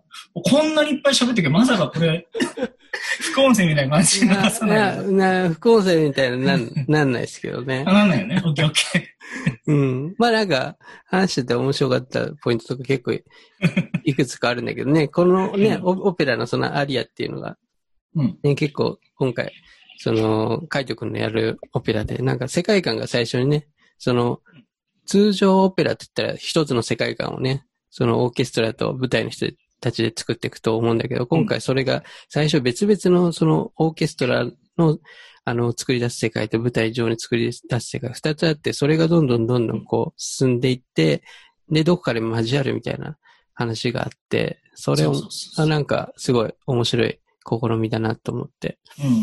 それはもう、見る上で絶対知っとかなきゃいけないポイントじゃんって言ってこう、話してたんだけど、それ知らないとわけ、わけわかんなくなっちゃうね、みたいな話があったけどね。うん。それはなんか、うん聞聞けてよかった。うん。そうだね。うん。そうそうそう。で、あとね、なんかそういう、カイトくんのその、作る曲っていうのが、その、まあ、弾いたりす、弾ける、なんだろう、演奏者っていうのがなんか、世界的にもすごい限られてるっていう話を前聞いてて、いや、そこまで限られてないけど。いや、なんかもう、このコロッコロコロコロってする女性とか、こう、どん、何百万人の中から選ばれてるんだろうっていやいやいやいや思思って、それ結構できると思うけど。いやうん。だってそこをさ、楽譜で書いてるって言ってたじゃん。そのコロコロコロの部分をさ、その、はいはいはいはい。あの、言葉じゃなくてコロコロするとか文章じゃなくて、その、ちゃんと音符っていうかさ、そういうものにして、うんやるって言ったから、それは、その音符通りのコロコロやれって言われたらちょっと難しいよね、と思いながら。まあ簡単ではないけれどもね。うんうん。まだ特殊奏法だよね。特殊な弾き方とかうん歌い方をこう求めるんで、うんまあそれと今まで出会ったことがないっていう演奏家とお仕事するときは、うん。まあやっぱ難しいし、あの、うんまあ練習してもらうことになるしね。うん。そういうどうやってやるかっていうことをレクチャーもしないといけなかったりするんで、まあでも練習すれば、うん。まあ普通はできるんじゃないかなって思うぐらいのことしか僕やってないですけどね。いや、もうね、国連のあのバイオリンのおばちゃんとかもう凄腕中の凄腕でしょ？あの人。いやいやもう、あの方はだってもう本当に、あの方しか出せない音とかあるから、すごいよね、うんそれ。そう。そういう人もいるしね。うん。やっぱまあ、、逆にだから演奏家がその作曲家を選ぶっていうパターンもあるからね、そういう意味で。えだからその、ー、うん。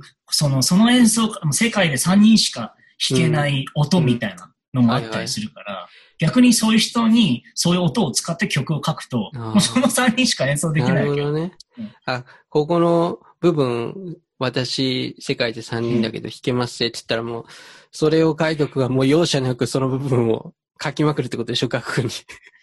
そうね。でもそれ書いたら書いたら今度他の演奏家がだから演奏できなくなっちゃそっかそっか。ね。その3人がね、もし弾けなくなっちゃったりとかね、よキャンねキャンセルで、コロナでキャンセルでって言ったらもう弾けなくなっちゃうってことだよね。そういうことになるなっちゃうからね。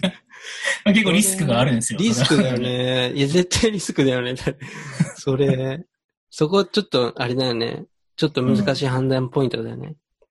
そうだね。だから僕はそこまでなんかすごくあの専門性高い特殊な奏法とかはあんまりやらないかな。ねうん。まあコロコロコロっていうのはまあ、意外とそんなに、うん。いや、ライトな方ですよ、だから。そうだよね。まあ確かにあのコロコロコロはなんか、こう、ね、頑張ればいけそうでしょ。うん、頑張れば、じゃ違うかな。ああ、そう、そういう感じで、うん できてるじゃん俺も最近赤ちゃんあやすときにああ、そうそやうそう。やってますからね。そう、うんこれね、なんでこれ使うかっていうことなんですよ。うん。要は。なるほど要するに、あの、まあ、し日本語で言うと下打ちっていうのかな。まあ、うんタンクリックって言うんだけど、英う語でん。その、まあ、下打ちか。うんその、それってさ、下打ちってどういう時にすると思う？だって。しまあ、下打ち、うん。まあ、だから今赤ちゃんあやすって言そうだ。ね。うん、うんうん。赤ちゃんあやすあやすしたりとか、まあ、あとさ、人をこう挑発する時とかにもしない？なるほどね。おい、来いよみたいなんだけど。そのシチュエーションあんまりないけど、まあでも確かにありそう。うん。まあ、あとなんか猫とかにさ、道端のなんか野良猫とか野良犬とかにこう話しかけるじゃないけど、そうね時にとかやったりもするじゃない？はいはいはい。まあ必ずしもこう怒りとかネガティブな意味だけではないんだけれどうも、ん。結構世界共通な部分ってなんかこう、アテンションプリーズって感じのニュアンス強いと思ってて、なるほどね。そういうふうに、あ、ちょっと注目というか、ちょっとこっち来てとか、うん。あちょっとちょっとちょっとみたいな、なんかこう、うんアテンションをこう求めるようなニュアンスうん。として、あの、僕は捉えているので、うんだ。から結構そういう、あの、皆さん、あうの、ん。こっちを見てっていう感じの、うんあの、ニュアンスとして僕はだから使ってるんだね。なるほどね。うん、ソプラノがそれをこう表現するとうき。ん。うん。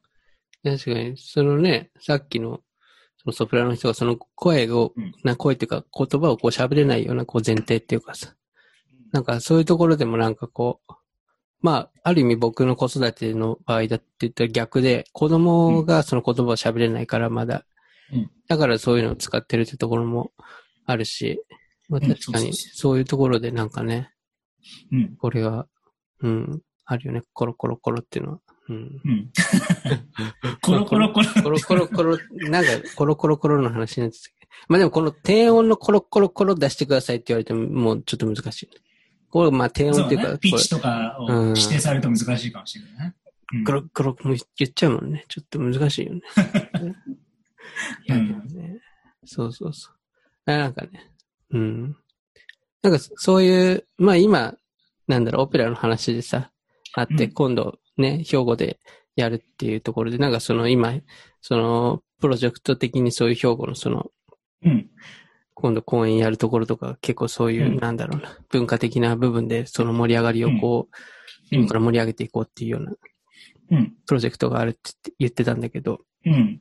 そういうなんか、現代音楽とか、まあ現代のオペラとか、そういうのがこう、ここは聖地っていうか、まあ盛り上がってる場所とかっていうのは、なんかあるのかな？今、今、カイト君はまあニューヨークにいるけど、はいはいはい。うん、どっかそういうのってあるのかな？まあ一番盛り上がっているのは、うん。うーん、一番っていうのもあれだけど、まうん。あ、ベルリンとかかな？ベルリンとかすごい盛り上がってるね。あ、そうなんだ。ベルリンって、あ、そういう現代音楽とかも盛り上がってるのね。うん。まあって言っても、あの、うん今、あの、コ コロナなので、あのはいはい盛り上がってないですよ、もちろん。まあ、そうだね。どこも盛り上がってないんだけど、うん。まあ、だからコロナが起きる前とかね、うん。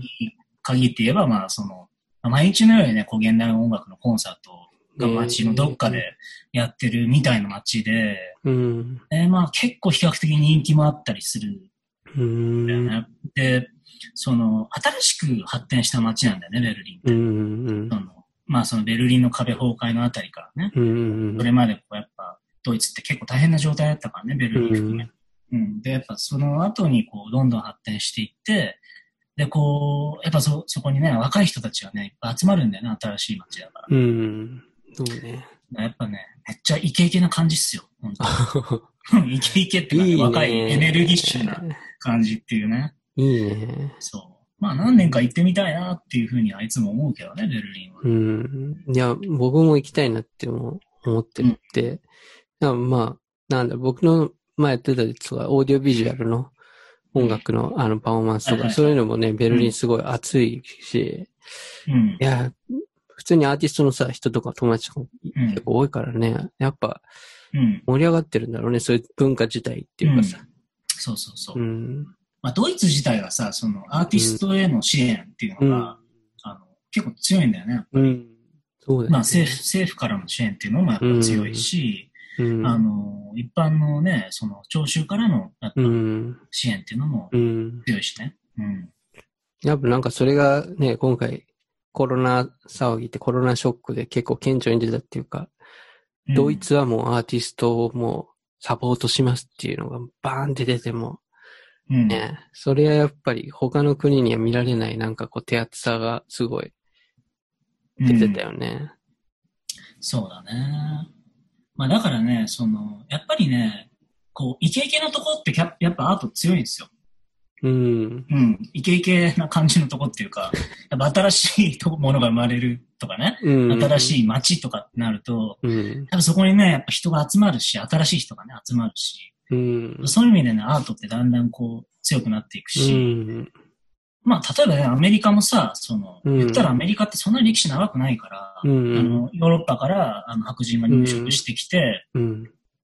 まあ言ったらね、徐々にイケイケになってったわけですよ。そういう新しく来た人たちうはね。ん。俺たちはアメリカの新しい文化作りたいみたいなね、うん。人たちがこう、うんヨーロッパ人とは違うんだみたいなうん感じでこうん、う、まあイケイケなんだよね、ある種。うんまあそれはあの、経済活動もイケイケだし、うん。あの、新しい文化を作るんだ、新しいアートを作るんだっていう感じにはイケイケになっていくし、やっぱそういうのがね、こう時間経って、なんかみんなこう、ちょっとだんだん落ち着いてきちゃってね、最近のアメリカも。なるほど、そうだね。でドイツはだからやっぱそのこう戦争でこう一回バーンって沈んで、うん。それからもこうなんか、まあね、あのナチスっていうのをこう、うん。排出、排出というかその、うん生み出してしまったっていうことに対する反省で、しばらくね、すごく暗かったうん。こともあるんだけど、やっぱそれからね、だんだんこう、うん。まあ、復帰していって、今やっぱイケイケになってきてるっていうところでね。やっぱこれからね、例えば中国とかさ、そのうんインドとか、うん。もう、やっぱりあのアートとかすごくあの、あの、なんていうんだろう、力強くなっていくうん。地域になる可能性あると思うし、個人的にはね。うんうん。それってやっぱりなんかその、まあアメリカにアーティストがバーって来たのはやっぱまあ戦争のね、ことが大きい影響だったと思うけど、うん、うん。まあ今でそういう場所が盛り上がるって言ったら、あれなのかな？そういう政策とかがでかいのかな？そういうドイツとかってなったら。そうだね。だからドイツの政府っていうのはそこら辺よく分かって戦略的にやってるところはあるからね、うんやっぱり。戦略的に、あの、ドイツはこうね、うんあの、まあ、まあ戦争でああいうナチスっていうのを生んだっていうところから、うんこうやっぱこう、あの、うん。新しいドイツに生まれ変わったんだよってことをみんなにこううん示していくっていう中で、あの、まあアート、うん、僕たちはこう、ね、こうアート、新しいアート、新しい文化うんです、これがっていうような感じで、うんまあ、制作としてやっていくと。まあ、そうするとみんなね、やっぱり、で特にね、ドイツの特徴としては、うん、そのドイツ人のアーティストだけにたくさん支援してるわけではないんですよ。なるほどね。うんあの、ドイツ以外の国のアーティストにも、うんものすごくあの支援をしていて、うんあのそこがやっぱりあの、みんなね、他の国のアーティストとか、まあ、他の国にいる人たちからしても、あドイツっていうのはなんか変わったなっていうふうに思うんだよね、やっぱ。うん、あなんかこう、ファシズムで、ナチスで、こう、白人至上主義でってう、いうんイメージ、歴史的なイメージうん。をこう、やっぱ塗り替えて、あいろんな国のアーティストを迎え入れて、でそこでいろいろ発展して、新しいドイツを目指してるんだっていうふうに、やっぱ感じさせてるっていうところは、まあ、制作としてもやっていて、すごくうん理にかなってるなって、ううん。ん、そうだね。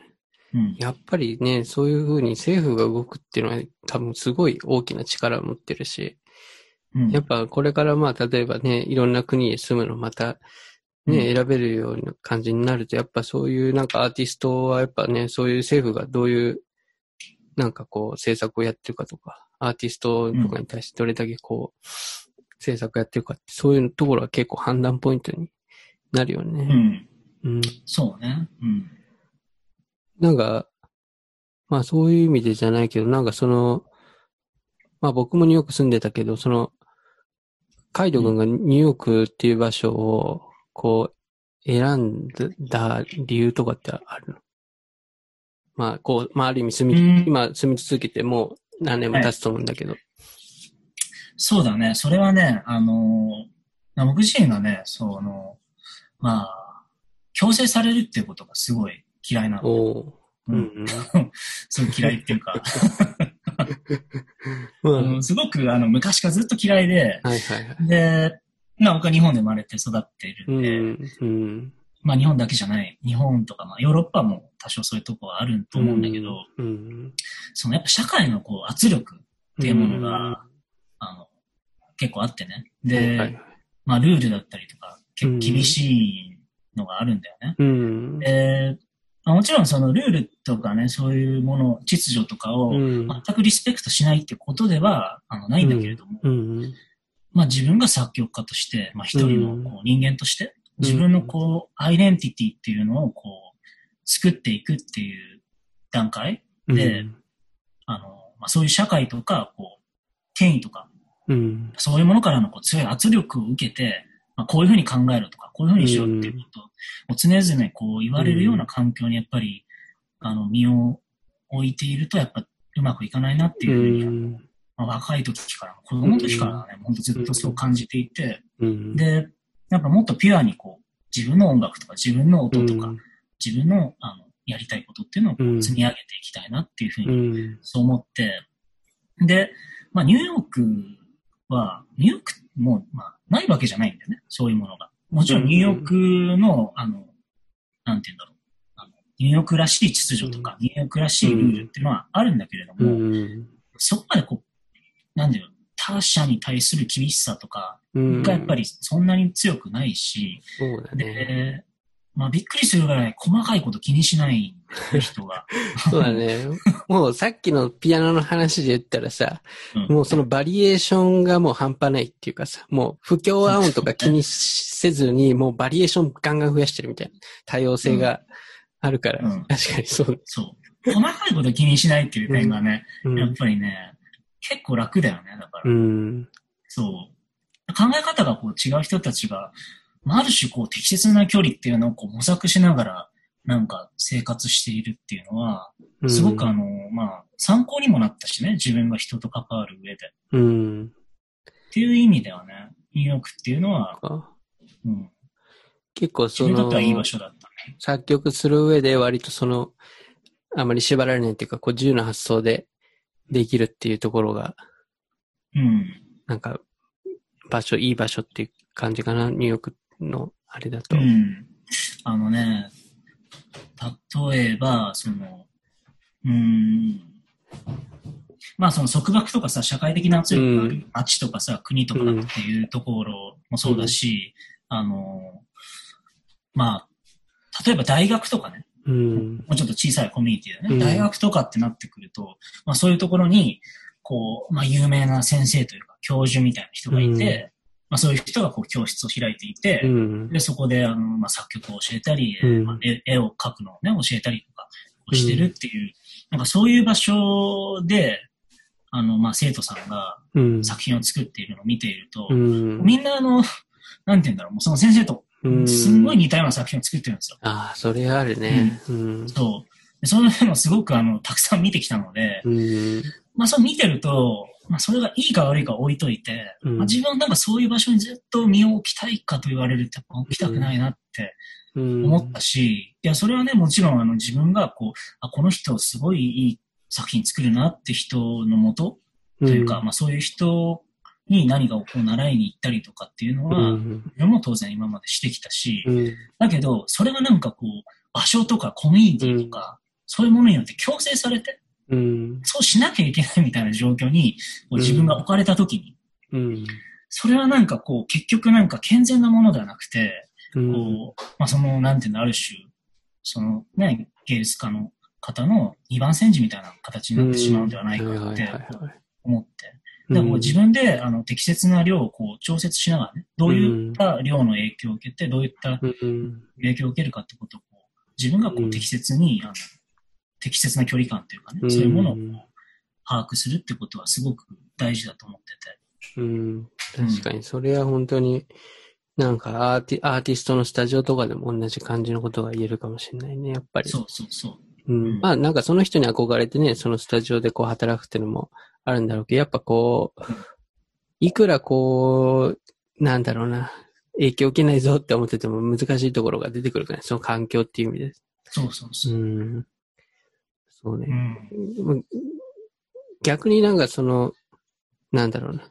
まあニューヨークっていう場所はなんか、なんだろうな。まあ多様性とかがあってなんか、それでね、ど、どこにもこう、スタジオとかにも属さなかったらまあ、なんだろうな。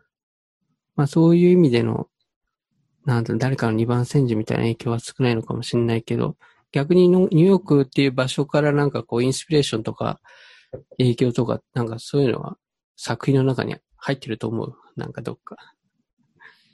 うん。あの、ないわけじゃないと思う。ないわけじゃない。うん。まあ、そんなにすごくあるわけでもないっていうか、うん、うん。そうね。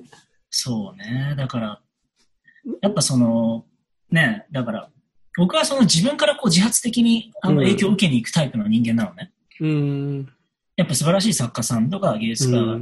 いたら、まあその人とかそういう場所に自分からアプローチしに行って、自分からこう、あの自分にとって必要なものっていうのを吸収しに行くっていうタイプで、あの、どこかにこう何かに所属して、何かのこう、なんていうの、ね、コミュニティとかに所属して、こう何かを学んでいくっていうタイプではないんですよ。うん。うん。まあもともとすごく飽き性だっていうこともあるし、うん。あの、なんていうんだろう。そう、いろんなことにやっぱりこう、好奇心があって、うん。ね、うん。だから、あちこちに行くんですよ。まあ、ニューヨークにいるけれ、いて、うんあの、仕事もしているけれども、うん。もう、あの、結構いろんな国に行ったし、うん今まで。う。うんん、いろんな人種とも、あの、仕事をしてきたし、うで、いろんな音楽にも触れてきたのね。ん。例えば、タイの伝統楽器のために、あの、曲を書いたことあって、うんタイでそれをやって、もう実際タイに行って、うん。現地のね、その子たちと、あの、ね、関わったりして、うん。それはすごい、うん。あの、その時はすごくインスピレーションを受けたし、自分はね。うん。今でもずっともう昨日のことのように覚えてることもうんあったりするし、まあそういうことをね、いろんなところで自分からこう能動的にするタイプなんうで、ん。なるほど。うん。まあ、だからニューヨークには住んでいて、あうん。のすごくあの、ある種自由でうん、楽な部分っていうのはあるけれども、なんかこの街のどこかからとか。この街が持ってるものからすごく何かを得たいとか、ううんん。得られているかと言われると、まあそれはそこまでないのかもしれないね。うん。どっちかって言ったらなんか、あ拠点がまあ、ニューヨークにあって、まあ、能動的にこう、ね、いろんなとこに行って、こう、インスパイアされてみたいな。なんかまあ、さっきの話言ったなんかこう、作品がまあ人生そのものみたいな。なんかそういうところに繋がってのくるのかなっていうのはあるね。なんかいろんなとこに行ってね。うん。まあ、ね逆に、うん逆にって、まあ逆にの話ばっかりになっちゃうけど、ニューヨークを拠点に置くことのなんかメリットみたいなっていうのは、やっぱその最初に言ってた、その、うんなんだろうな、束縛っていうかそういうさ、なんか凝り固まった秩序がないとか、そういうところがやっぱりいいポイントって感じなのかな。いや、それは間違いなく、それはうん長所だね、ニューヨークの。うんうん。開放、開放感あるかもね。なんか俺も住んでて、まあ確かにそれは、そうね。うん。うん、もうでもね、それも、長所にもなるけど、弱点にもなったりもするんだよね、ある種。どっちでもあるところは僕はあると思ってて、うん。まあ、その、結構 I don't care みたいな感じじゃない、はいはい。だから、うん、何でもいいじゃんみたいな、うん。みたいな、こう、うん。何でもね、あ、これもクールだ、あれもクールだ、うんあ、it's so fantastic とみんなこう、うん素晴らしいみたいな、うん。ああの、ナンバーワンじゃん、オンリーワン、なんて言うんだっけ、あれ。ちょっと忘れちゃったけど。言いたいことわかるでしょ？オンリーワン、ナンバー、うん。ナンバーワンじゃなくてオンリーワンでいいじゃんみたいな。そうう。んやっぱりね、こう批判的な意見っていうのはね、うんないんですよ。言ったら。ああ、なるほど。確すかにみんな多様性を尊重するがあまりに、そその、批判が逆に生まれにくいっていうか、さっきの、また鍵盤の話言ったら多様性をうん広げすぎるがあまりに、もうそのうん、不協和音っていうか、この、ね、一致してないのとかね、最気に。気にしてないっていうか、もう、うん、弾ければいいやみたいな。ピアノができちゃうみたいな。確かにニューヨークのねそうなっちゃうね。うん。街を象徴するような弱点にもなってるんだよ、やっぱり。長所ではあるけれどもね。確かに、それはあるね、すごい。ディディティールをね、うん、そうだね。自分をしっかり持ってない子っていうのは、ニューヨーク来ると、いや、ロスロストしちゃうよね。あ振り回されるね。確かに、それはあるね。そう。やっぱね、何やってもいいですよって言われて、うん。ね、何やればいいのか分かんなくなっちゃうし、うんそうすると。自分を持っていない人っていうのはね。そうだね。なんか、そういう意味で本当になんか、いいように利用されて終わっちゃうみたいなね、そう。こともあるからね。うん。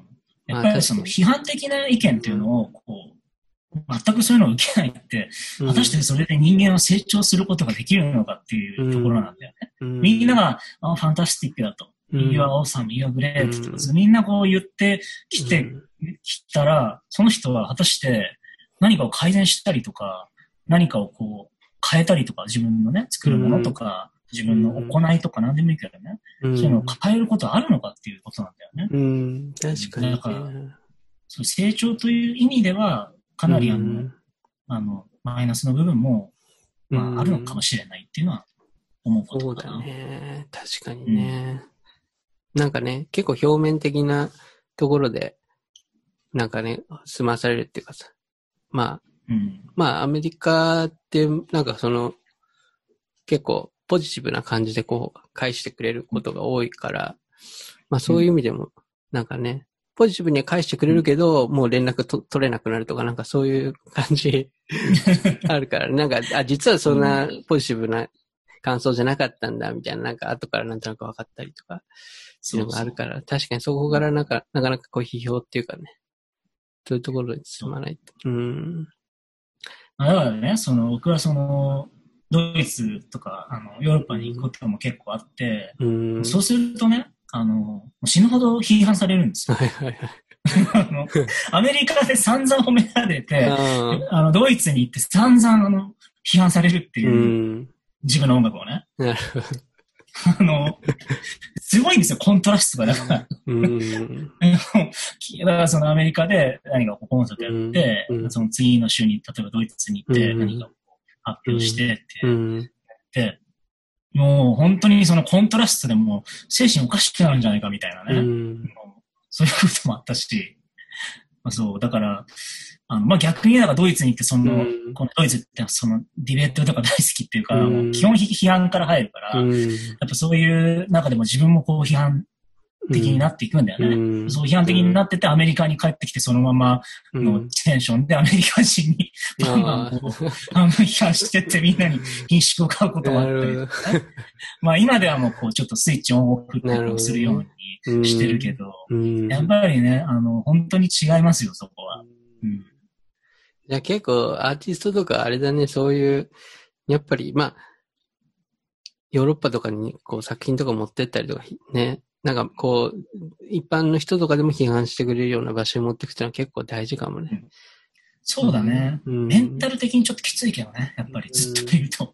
確かにね。うんそこはなんかこう、積み分けが必要ね。んそう。ね。まあ、泉田くんは結構 M だから大丈夫かもしれない。どうだろうね。まあ確かにね、なんか、いや、それはなんかその、ちょっと、わかんないけど、ちょっと好みのドイツ人の女性とかに、ね、ダメ出しされてたら、まあその、泉田くんはいいんじゃないの？それで。なんかさ、いや、もちろんそれはなんか嬉しいかもしれないけど、あの、ダメ出しのさ、しか、仕方にも絶対よるじゃん。批評の仕方にもよるじゃん。なんかさ、もう頭ごなしにさ、もう、お前もう、もうゼロ点みたいなことをさ、言う人ってなんか鼻からもうなんか、なんだろうな、作品ちゃんと見る気あんのかなみたいな、なんかもう言い方とかさ、そういうのがすごい大事だと思うんだよ。批評するときってやっぱこう、なんだろうな。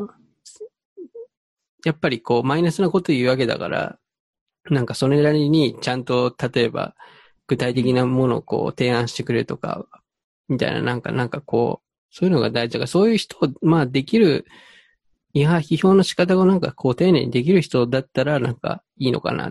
頭ごなしに言わ言われると、ただ単にムカつくと思うんだよね。なんか。だからそこがねね、なんかう、ん。難しいね。うん。まあでもそういう環境にね、こういるとね、あの、だんだんこう自分の作品とか自分の意見とか自分のね、あの意思っていうのをこうんう、。説明することがね、できるようになってくるんだよね、ああ、なるほどね。うん。確かにちゃんとね、説明できると、やっぱそこで会話ができるっていうか。うん。うんそれに、だから、自分がね、本当に、あ、だからそのそこで再発見することもあったりするからうね。ん。あの、まあ、こういうふうになんか言われて、なんかそれをこう、まあ、弁論するっていうね、うんことをこう、やっていくと、あ、うん、その弁論した瞬間に、あの、あ、俺、自分の作品についてこういうことをもう思ってたんだ、うん無意識に。っていうことを。発見したりするきっかけにもなるし、そうね。そういう機会もね、うん大事だったりするから。そうね。言葉にすることで、こう、改めて発見したりとかね。っていうのはすごく大きいよね。う。うんん。そっか。うん。ちょっとね、い一個これなんか、まあ、割と最後ら辺のトピックになっちゃったけど、ちょっと聞いてみたいなっていうのがあって、はいその、まあ、アーティストだから、こう、まあ、作品作って、で、それを残すと思うんだけど、うん。それを、まあ、なんか、ここでの、まあ、質問は、あれなんだね、100年後とかに、こう、どういう形でこう作品を残してたいかっていうのをちょっと聞いてみたいなと思ってて。うん。まあ、結構音音楽とかは、そのうん、音楽自体で言ったら、その、まあ、空間に流れる波形なわけで、それはなんかこう、残すのは、なんかこう、なんだろうな、それ自体はの残らないものじゃん。もちろん。あまあうん CD、とかそういうね、ものがあるとして、だからうん、どういう形で残したいのかなっていうのは聞いて、聞いてみたいなと思って。あのね、その、あ僕はね、その個人的には、うその、ん。まあ未来の人たちに向けて、うんあの。自分の作品を託したいっていう気持ちがうん。すごく強くて、うんもちろんその作品を発表する際には、こう、今のこう現在の人に向かってうん。発信するんだけれども、うん。あの、まあ、それを通して僕は、あの、実は未来の人たちに、あの、向けて、あうん。のうん。まあ、祈りだったり希望っていうのを込めてる側面があって、うん。で、あの、まあ、さっきその、例えばね、その、まあ、ちょっと、精神的にナイーブな方たちがうん僕の教会に多いって言ったけうれど、ん。まあ、そういう人たちのために作品を作ってる面もあるって言ったんだけどね。で、まあ、その、今すぐこう、社会が、あの、僕が作品を発表することによって、うん。あのまるっきり明日から世界が変わって、まあみんな、ってことはないっていうのはもちろん分かってる、分かってるっていうか、うん。それはないんだけれども、でも例えばじゃあ、その、まあ、ピカソとかね、あのうん。スペインのね、画家のピカソが、こう、まあ、スペインがさ、その第二次世界大戦の時に、まあ、そのナチスに爆撃を受けていて、で、まあ、それをこう、へ壁画に描いたわけじゃない、ゲルニカの。うん。で、こう、壁画に描いていて、まあ、そういうのをこう、僕はね、未来、まあ、彼からし、んピカソの立場からすると僕は未来の人間なんだけれども、うん。まあ、そういうものをこう見て、あの、まあ、とりあえず、戦争っていうのは、あの、まあ、どういう理由をつけられても、うん。完成できないなっていうふうにうん。思うようになったのね。うん。うん。まあ、未だにこう、あの、まあ、ドンパチやってるようなところもあるわけですね、世界の中で戦争をね。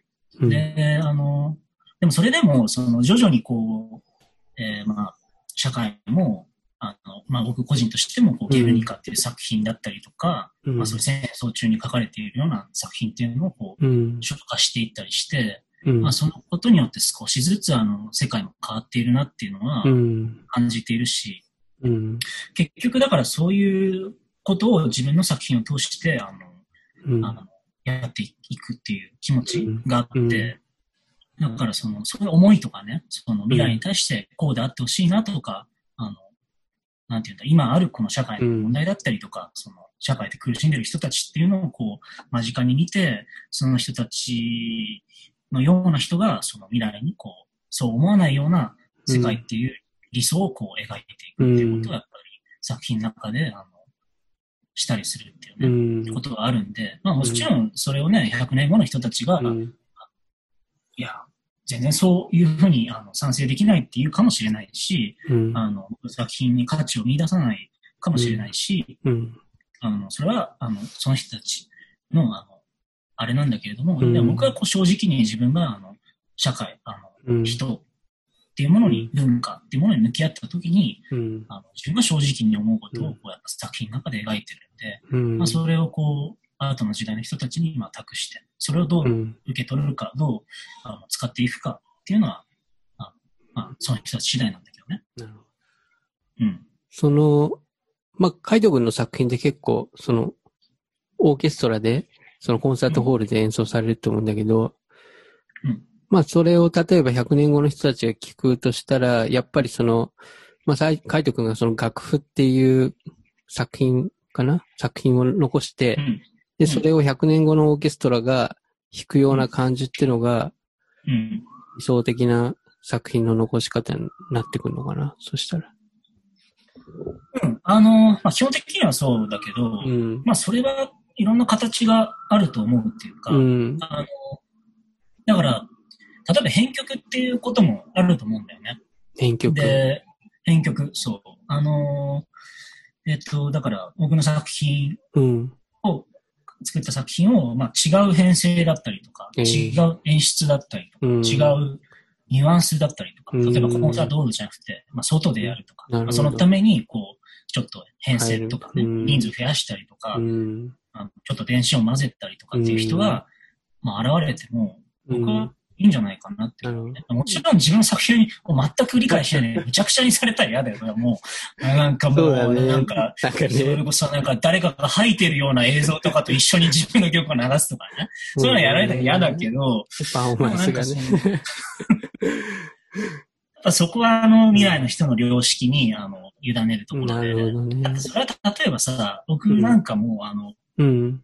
あの、ロシア人の作曲家ね、だから、うんあの曲を、まあムソルグスキーのうん。曲をこう、うん。編曲とかを頼まれたりすることがあって、うん。まあしたこともあるし、うん。まあそういう時にね、本人がね、この、何百年後かの、うん。だから日本人、うん。ね、あの東に住んでる、あのアジア人が、あのうん。編曲してるだなんてなって、全くうん多分想像もしてないだろうし、だからこそ、全くね、あの、リスペクトしないで、もう自分好みに適当にやっちゃうっていうのは良くないだろうし、まあ、かといってね、なんか普通に無難にやっても、ね、なんか、ね、普通にやっても意味がないっていうか、やっぱり僕がこう、現代のうん、あの人間として、21世紀に生きてる人間として、まあ、うん日本人としてというのかな、まあ、何人でもいいんだけれども、うんまあ、自分のアイデンティティの中で、こう、うんやっぱり編曲っていうものに、まあ、少しオリジナリティを入れていくってこともあるだろうし、僕はもうそういうふうにあの自分の音楽が、まあ、消化されていっても、将来、消化されていっても全然、あの、うん。ある程度はうん。し、っていうかもう、墓に入ってしまえば、うんあの、もう文句なんか言えないんで、基そうだ本的には。ね。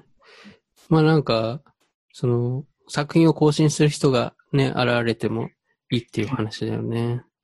そうそうそう。なんか、やっぱそういうその、まあ、カイト君がそのロシアの作曲家のものをこう、ね、こう、編曲したっていう話だったけど、そういう時はやっぱりそのうん楽譜とかを元にってこと、そうそうそう音音源とかもあんのかなそれ。まあ、音源ももちろんあるよね。ああ、なるほどね。例えばそのオーケストラの曲をピアノに編曲すると。うん。ピアノソロに編ああ、曲すると。なるほど。うん。そうするとまあピアノの音源はないけれども、うん。まあ元々のオーケストラの曲をうん。聴けるわけだし、なるほど。まあ、もちろんピアノにするって時点でいろんなことをね、変えていくし。うん。そっか、やっぱりその、まあ、少なくとも楽譜と音源ぐらいはうんあった方が、編曲とかそういうのは助かるって感じだよね。まあそれはね、あの、たくさんの情報があればあるほど、なるほど。やり、ね、あの、うんいろんなことは広がっていくしね。そっかそっか。まあ、それこそ、ね、だって、それはその、その人が、その作曲家がどういう人なのかってこともやっぱり、うん。ね情報としてあった方が、うん、確かに。ね、な、誰かもよくわからないっていうね。うん。何、何年に生まれた人かもわからないとか、うん。男なのか女なのか、うん。何なのかもう、あうん。からない。そうねいくつの時に書いたのわかんないとか、うん。何もわからないでね、こう、やるって言われると、そうかなり難。しいよね。確かに。なんかね、そのあたりをさ、ほもう本当墓に入ったらまあコントロールできないっていうのもあるし、個人、個人として。だからなんかそういうさ、まあ例えば、なんかこう、今僕が作ってる、例えばなんかこう、例えばうんデジタルアート作品とか、なんかうん。音音源、例えば MP3 とかがあったとして、まあ一応インターネットでそれ見れるんだけど、うん。別にインターネットもなんかこう、Google がサービス終了とか、まあ極端な話ね。とか、うんあとその自分が使ってるサーバーとかがもうサービスストップしたら、うん。それを、まあ別のところにこうアップしたりとかしないともうなくなっちゃうわけね。うん。だから、そういうふうに考えると、こう、どういう作品の残し方がベストなんだろうなって、なんかちらって最近こう考えることがあって、うん、やっぱなんかこう、難しいなって思って。まあ、アアートとか美術作品とかやったら多分それをなんか美術館とかやっぱいいのかなっていうのもやっぱ考えるし、その保管してくれるとかそういう意味で。うん、もちろんね。ねなんか、そういうのをね、こう、でも、そこだけをなんか目指してやるのもどうかなっていうのも、まあ、考えたりとか、なんかちょっとね、うんいろいろ考えるんだよね。だから、うん、そうだね。いや、だからその、どういうスタンスかだよね。うんだから、だって時代とかその、人の考え方とかは確実にアップデートされて変わっていくわけで、うん。まあ、もしかしたらもう、古代的な感じに戻ることだってあるかもしれないしね。うん第三次世界大戦が起きて、、もううんむちゃくちゃなことになっても、うん人口がもう世界で3000人ぐらいしか残ってないみたいなことになる可能性だってあるわけだって。うん。だから何が起こるかなんてわからないけれど、うん。そう、だから自分がでもその時に感じたことをうん。一生懸命残すっていうことうん。重要なんじゃない？なんか何かのフォーマットがこう、どうなるかわからないとか、うんどうなるかっていうことを気にして、うん。もう、うん、まあ残るか残んないかっていうのは、うん。まあそこにはあんまり関係性はない気がするけどね。まあその、さっき言っただから美術館、まあ確かに美術館っていうのはうん。アート作品を保護しているけれども、それだって、まあ今はね、例えばピカソとかの絵とかをいきなりうん。価値がなくなって、あの、捨て始めるなんてことはないだろううん。けれども、うん。多分そのね、あの今保管してる作品で、あのなんか全然後の時代になって、いや全然いらないってことで手放すっていうことも全然あるわけじゃない、うん美術館の中でもね。うん。だからそれはあの、自分がやっぱり得意な、得意っていうかまあね、うん自分があの、うん、表現しやすい場所で表現し得る最高のものをこう表現していくっていう姿勢の方がある種残すっていう意味では重要になってくるんじゃないかなって思うけどね。うん。うん。まあ僕にとってはだからまあ、うん。ある種そのクラシック音楽っていうのはすごくうんあの、まあ保険が効くようなすごく大きな、うん。なんて言うんだろう、団体というかコミュニティうん。なのね、やっぱりその、うんっていうのも、あの、もうバッハとかさ、あの時代からこう、始まってて、うん。すごくあの、大切に、今の時代までされてて、うん。なるほど。すごくインターナショナルだうし、ん。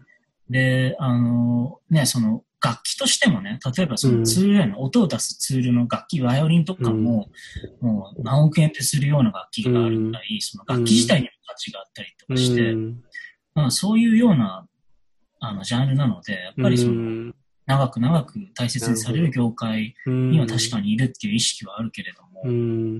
ん。でもその中で残っていくか残っていかないかっていうのは、うんやっぱ作品次第でしょ、なるそうだよね。うんそこは本当に、やっぱね、そこを抜きには語れないっていうかね。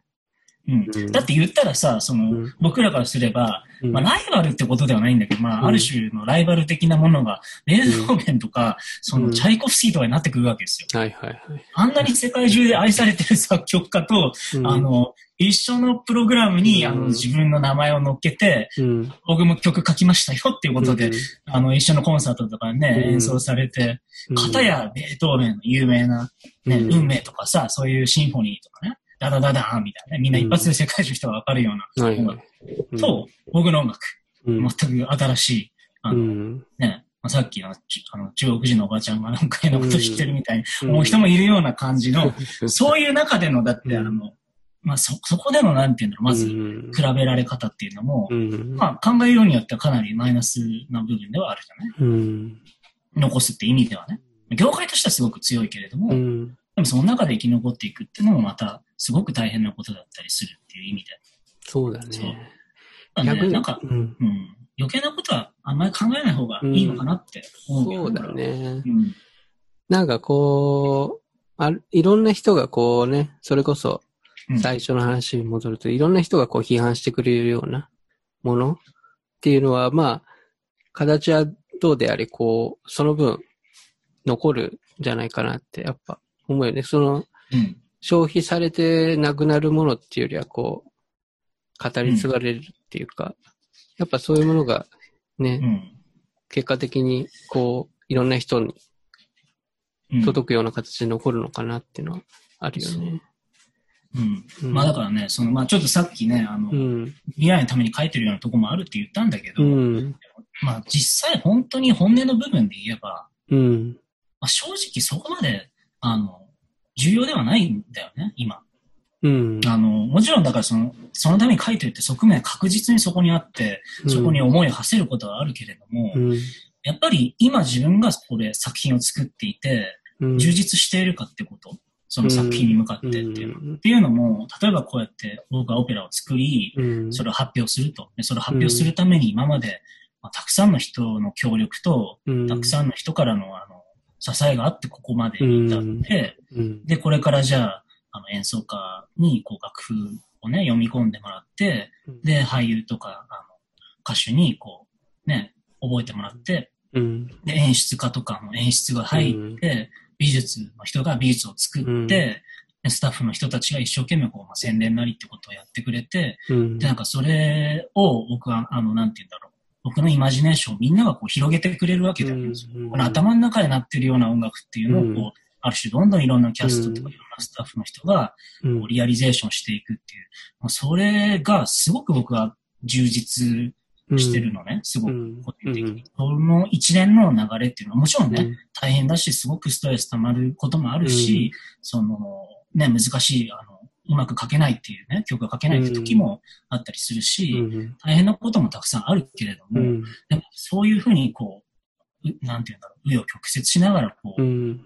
作品をこう初演していくっていう作業自体が、すごく自分にとってはもう生きがいだし、うんその、充実してるんだよね。うん。で、多分それを僕はだからその本気でね、一番本気で、その、そのプロジェクトの誰よりも本気でそれに向き合いたいなって思って、そのためにあの、どんなにあの力を尽くしてもいいなってぐらい思うぐらいに、あの、作品に向き合えるっていうのはある種、うん。作家として、芸術家としてすごくあの充実して幸せなことだしね。うん。まあ、その結果論として、あの、未来の人たちが、うん。あ、50年前か100年前か、こういう金髪のやつがいて、うん。ね、周りに結構そういうなんかね、あの、社会、ね、社会の中で追い詰められちゃってる人がいて、そういう人たちがこう、ね、あの、社会っていうのはこうあるべきなんじゃないかとか、いろんな思いを馳せながらこういうオペラを作って、いろいろな挑戦をして、いろんな本気でこう、音楽に向き合ってたんだなってこう、思ってくれるかもしれないし、まあそしたらそれでね、もちろうんん。嬉しいし、まあその時僕はお墓の中にいるかもしれないし、うん、まあでもそれはね、もう結果論だから、うん。まあ、コントロールできる範囲のことでもないですし、うん。うん。うん、そうだね。うん、やっぱね、本当に、どれだけ作品に打ち込んでいけるかっていうの、まあ、本当に話にあってね、その周りの協力っていうかさ、うん、やっぱ協力してくれる人がどれだけいるかとか、なんか、うん、そういうのが本当にこう、ね、なんだろうな、作品が残るっていう結果につながっていくなっていうのは、本当にあるね。うん。そう。やっぱ人とのね、つながりというか、うん周りとのこう、つながりだし、うんやっぱりそれは、うん、あの、芸術家としての醍醐味なんじゃない、うんそうね。まあ誰かにね、やっぱ伝えるっていうか、あのーうん。見せるための作品だから、まあそれが、ね、やっぱこう、まあ僕とかもデジタルの部分もあるけど、結局やっぱその誰かにこう響いたら、ね、例えばこう、誰かが、うん。まあ僕の作品をまあ、例えば iPhone の壁紙にしますと。で、うんその iPhone がもう何十年も、もう電源オンにされずに残ってたけど、まあオンにしてみて、みたいな、なんか未来の人が見る機会があったみたいな、なんかまあ、なんか単純な話だけどね。なんかそういう、そういうなんかこう、なんだろうな。うんうん、そういう伝わり方もあるなと思って。ううん。だってさ、それはさ、うん泉谷もさ、だからそれ、うん。あの、作りたいっていう衝動があるわけじゃん。そうだね。そうだね。まず。ううんん。まずそこにさ、自分はそのデジタルアートでね、うん。あの、VJ とかね、こう、うん俺はこれで自分の、あの、考えとか、自分のうん美しいと思うものとか、うん、考え方とか、うん。絵とか、音楽とか、そういうものを表現したいんだっていう、こういう衝動とかね、感情が湧き上がってくるわけじゃん。うん。うん。それなかったらだってね、それ作ったってしょうがないわけだからね。そうだねその気持ちやっぱみんなね、アーティストっていうのは大事にしないと、なんかね、思うのは僕も、その、うん。やっぱり初心を忘れるべからずじゃないんだけれど、なるほどね。あのう、ん。だんだん年、年取ってきてて、まだ、うんまだ30なんだけれども、やっぱりこう、わ若い時にね、だから僕さっき、うん竹光さんの話をしたんだけど、うんまあ、。竹光さんのそのエッセイを読んだ時にね、うんこの人、本物だって思ったわけよ。本気だってう思った。ん。うん。めちゃくちゃ一生懸命じゃんってね。うん。本当になんか音楽が大好きで、本当に、なんていうの、作りたくて、本当にみんなに伝えたくて、みんなに自分が思い描いてる美しい世界観だったりとかね、うん彼が思ってることとか、伝えたい、伝えたいっていう、そういう気持ちが本物だってすごく感じたんだよね、俺は。彼のエッセイを読んで、彼の音楽を聴いて。うん。で、それを聞いて、もうだから、かすごく価値観が変わったんだね、その時。うん俺もこういうふうに一生懸命生きてみたいなって。自分にもしそういう、なんて言うんだろう、感情がね、こう、自分の内側からこう、浮かび上がってきた時に、それを記す術っていうものをこう、持ちたいなって思った時に、僕はまだその14歳の時っていうのはね、うんその時はもうピアノに、ピアノなんかも弾けなかったのね、当時は。うん。うん。全然音楽もやったこともないような時で、うん。その時に、あの、まあ、竹光さん、まあ、たまたま音楽だったもんで、うん。でそこから自分でこう音楽を勉強して、ピアノもまあ独学でこう、うん。毎日練習してっていう形でこう始めていって、うんで。今でもやっぱその時の気持ちって、ずっとこう思い返すようにしてるのね。うん。あの、本当に一生懸命やってたから、1日6時間くらい弾いてたんですよ。全然弾けなかったし、うん楽譜も読めないかったわけよ、うん最初はね。その時に、なんか、やっぱあの竹光さんの音楽とかエッセイに出会ってうん。いなかったら多分そういう気持ち、うん。多分最初からなるのも難しかっただろうし、そう。であの時の気持ちっていうのは今でもね、あの、ずっと思い返しながら、で、うんその思い返しながら、今の自分が、そうの、ん。残したい、残したいってことなの。あの、今の自分に湧き上がってくるものは何なんだろうなってこう、思った時に、やっぱり周りの仲間だったり、周りのね、そういうふうなうん友人だったり、あの、うん。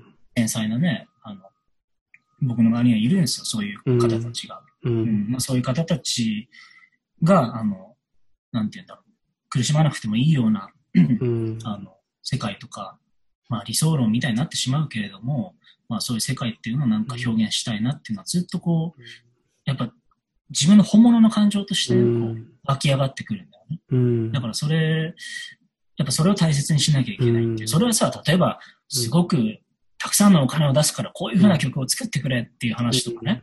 うん。まあ、あの、まあそういう話がね、まあ来たとして、まあうん。来ることもまああったりするんだけれうども、ちょっとそういうこととは違ってね、うん。あもちろんそういうことをやらなきゃいけない時もあるけど、うん。やっぱりその、自分がなんで作品を作るのかっていうところはやっぱ、その初心っていうものをやっぱりずっと思い返しながら、これからもやっていかなきゃいけないなって、何年こう、創作をうん。重ねてもね、やっぱそこが大事なところなんだなっていう、自分のルーツだよね、それが。うん。うんそうね。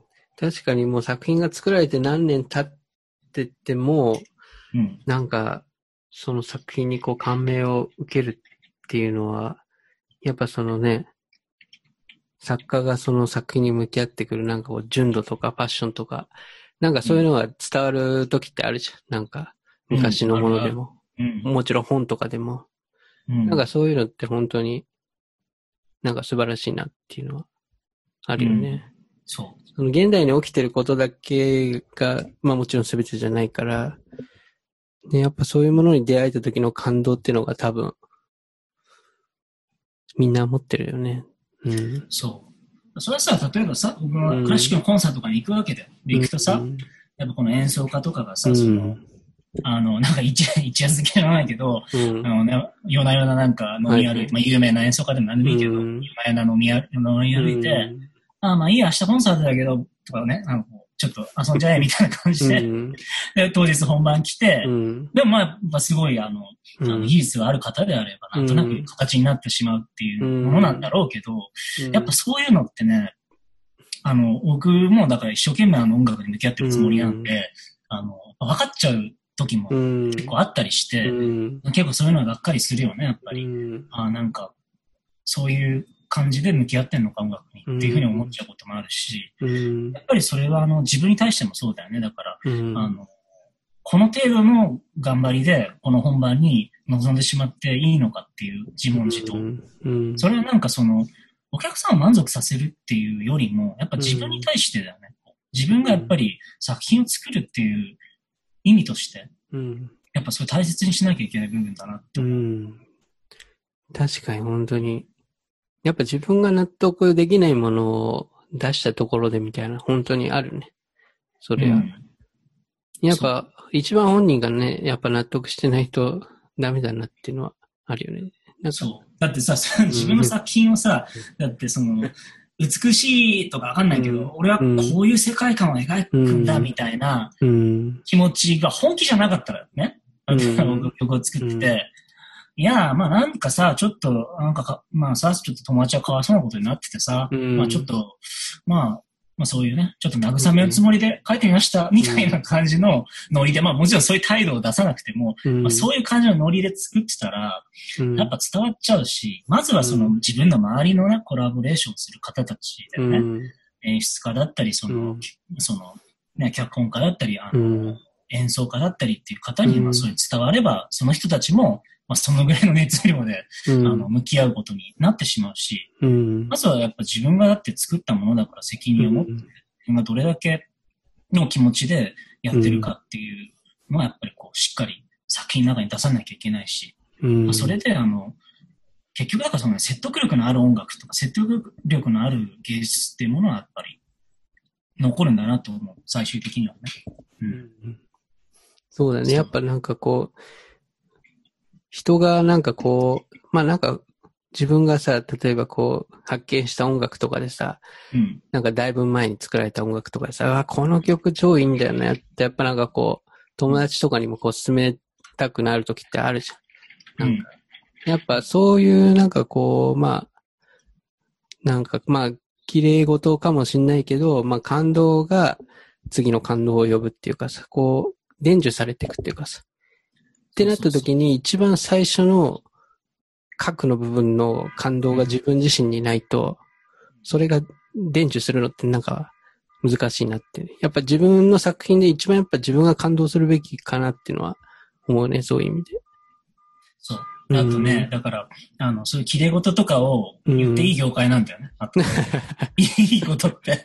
アーティストって、なるほどあこれあの、まあ僕が今、あの、オペラ一緒に作ってるあの、平田織田さんっていう方がうん言ってたんだけど、うん。あの、そういう臭いこととか、うん。臭いセリフとかをはいは言っても大丈夫なんですよ。い。なるほどね。アーティストってね。あの、気持ち悪ってな、なんないんですよね。うんなん。か、それはなんかその、やっぱ一般的なね、こう社会の中でさ、うんちょっと臭いセリフとか言うと、なんだこいつみたいになっちゃうところを、やっぱアーティストっていうのはちょっとあの、そこが OK な職なんかね種というか。、それが作品に対する真摯さっていう風にこう捉えられるかなって。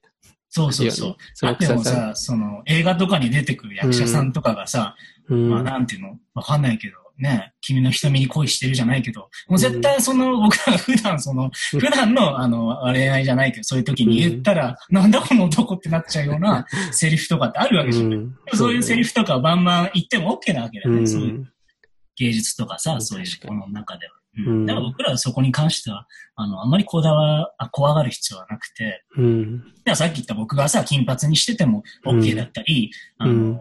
その誰だ？その、例えばその、ね、あの、うん。えね、そう、まあ、芸術家の人たちがね、派手な格好してたりとかもするわけじゃない。うん。そういうのとかもね、別になんか、とやかく そんなに言われないっていうか、ん。やっぱその、ね、あの、草間彌生さんとかがね、あの、その赤い真っ赤なカツラでさ、うんあれはだから普通のね、おばさんが、あの、なんかおばさんっていうかそのね、人がなんかその、銀座とかで真っ赤なカツラで、あのうん水玉のあのドレスでさ、歩いてたらね、やっぱりちょっとみんなね、七いつってなっちゃうじゃん、だそれは。まあ、何やってる人なんだろうって超気になるね。それそう。うんそれで聞いてみたらアーティストじゃないんです、みたいなね。うんまあ私は、あの、ちょっとあの、あの、英語の先生ですとか言われたらさ、なんかちょっと、え？みたいなとかなっちゃうわけだね、そこは。それがあんまないよね、だからアーティスト。そこにためらい感じる必要はないっていうかそこのなんかうん、障壁みたいなのは少ないのかもしれないね。そう。うんそれすごいなんかアーティストでいて、あの、僕はすごくアートの業界いいなっていう思うことの一つだったりするけどね。そうね。うん。確かに、それでさっきのね、草間由美みたいな人で英語教師って言われたら、どういう英語授業やってるのか気になっちゃうもんね、逆に なんか。うん、そこでさ、あ、はね、生徒だったらさ、か、彼女が教えてくれる英語よりも、服装とかに行っちゃうじゃん、もう目が。そうだね。だからもうそれを払拭するぐらいの、どういう授業をやるのか気になるから、やっぱそこでなんかさらっとこう、アーティストですって言ったらなんかそれで変に納得しちゃうみたいなところがあるからね。納得するよね。うん。うん、ちょっとそういうのはあるかもしうん。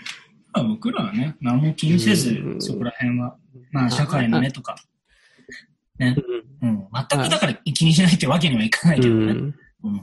まあ、それるなりに僕らは、うん。うん。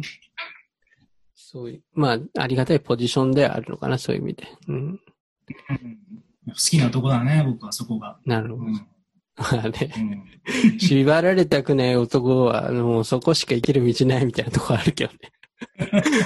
うんまあ結局そういう性格っていうかそういうね、あの、うん。そういうふうに生まれてきたから多分そうなっちゃったっていうのはあるかもね。そういうアートに進んだっていうね。ん。なるほどうん。やっぱそういうそういう人が集まってくる業界ではあるよね。うん。確かにね、もう、濃ゆいよね、そういう意味で。そうそうそう。もういろんな人がいるからね。うん。もうちょっと、あれだね、エッジの話がまたできそうな感じがする。ちょっとこれいや変態ばは、っかだから。やんないといけないな、マジで対談を。エッジの。エッジ話。うん。ちょっとね、ここで、今次僕がなんかセレクトしたやつも、まあ、うん終盤でまあもうちょっとで、ポッドキャスト終わりだけど、まあなんかこう、カイト君のその現代音楽も作曲してるんだけど、まあなんかこのう、ん。カイト君のまあ音楽家の友人の、まあまさやくんだけどね。うん。まさや尾崎。はい。まさや尾崎くんっていう方うんとあのコラボレーションしてて、なんかアンビエントうん。の電子音楽をリリースしてたんだよね。はい。なんかそれを僕、その、聞いて、なんか、まあ結構ね、うん実は聞いてるんですよ、僕。別に、こあ、の、本当に？う。ん、ラジオだから、ヘビーヘビー、ヘビー、ヘビーローテーションするような、まあ、僕ではないと思うんだけど。あれヘビーローテーションしたらすごいなと思う。いやいやいや、なんで、いやもう、泉田ご家族の方は理解がい、やいやいや、理解があるなってこう思う。みんなで聞くってことはあんま、あんまないんだけど、でもなんか、その、僕がいつも朝から流すような、こう、アンビエントの自分のプレイリストの中に、まあ、入ってて、で、結構割とあり、がとうございますい。やいやなんかラジオだからっていう理由で、まあ、聞いてるだけじゃなくて、割と聞いてて、普段から。はい。で、なんかう、んその曲を一曲最後、最後っていうか、まあ、最後あたりで紹介したいなっていうのがあって。はい。うんまあ、特になんか、ね、僕が気に入ってる曲をちょっとかけたいなと思ってます。しかもこれあれなんだよね。はその、なんかマスタリングがそのアンビエント界で結構有名なテイラー・デュまあプリそうですね。さんに。マスタリングしてもらって、それなんかそれも面白いなと思って。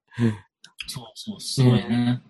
ああと、あれ、あれなんですよ。あの、写真家の人とコラボしてて、はいはいはいはい。もともとね、あの、バイナル、うんその、レコードとして売ってて、うん。そのレコードと写真集のセットでこう、売るっていうプロジェクトだったので、うんフランスの写真家で、フランスのそのレコード会社なんだけど、なるほど。そこから、すごくあの、それもね、白黒のすごいアブストラクトな、うん。アーティスティックな写真集で、うん。僕もすごく好きな、なんかジャケットも。もいいよね、かなりね。そうそうそう。は。うん。あれがだからその方のね、作品なんだけど、うん。うん。じゃあちょっと流してみようかな。なんかまあこれってね、Apple Music とかでもあるからね、結構みんなうん。誰でもザクッと聴聴ける音楽だし、うんちょっと流してみますね。ちょっと待ってください。よいしょ。えー、マサヤ・オザキカイト・ナカホリのアンビエント電子音楽作品ね。ミソロジーから、えー、サーキュラーですね。お願いします。はい「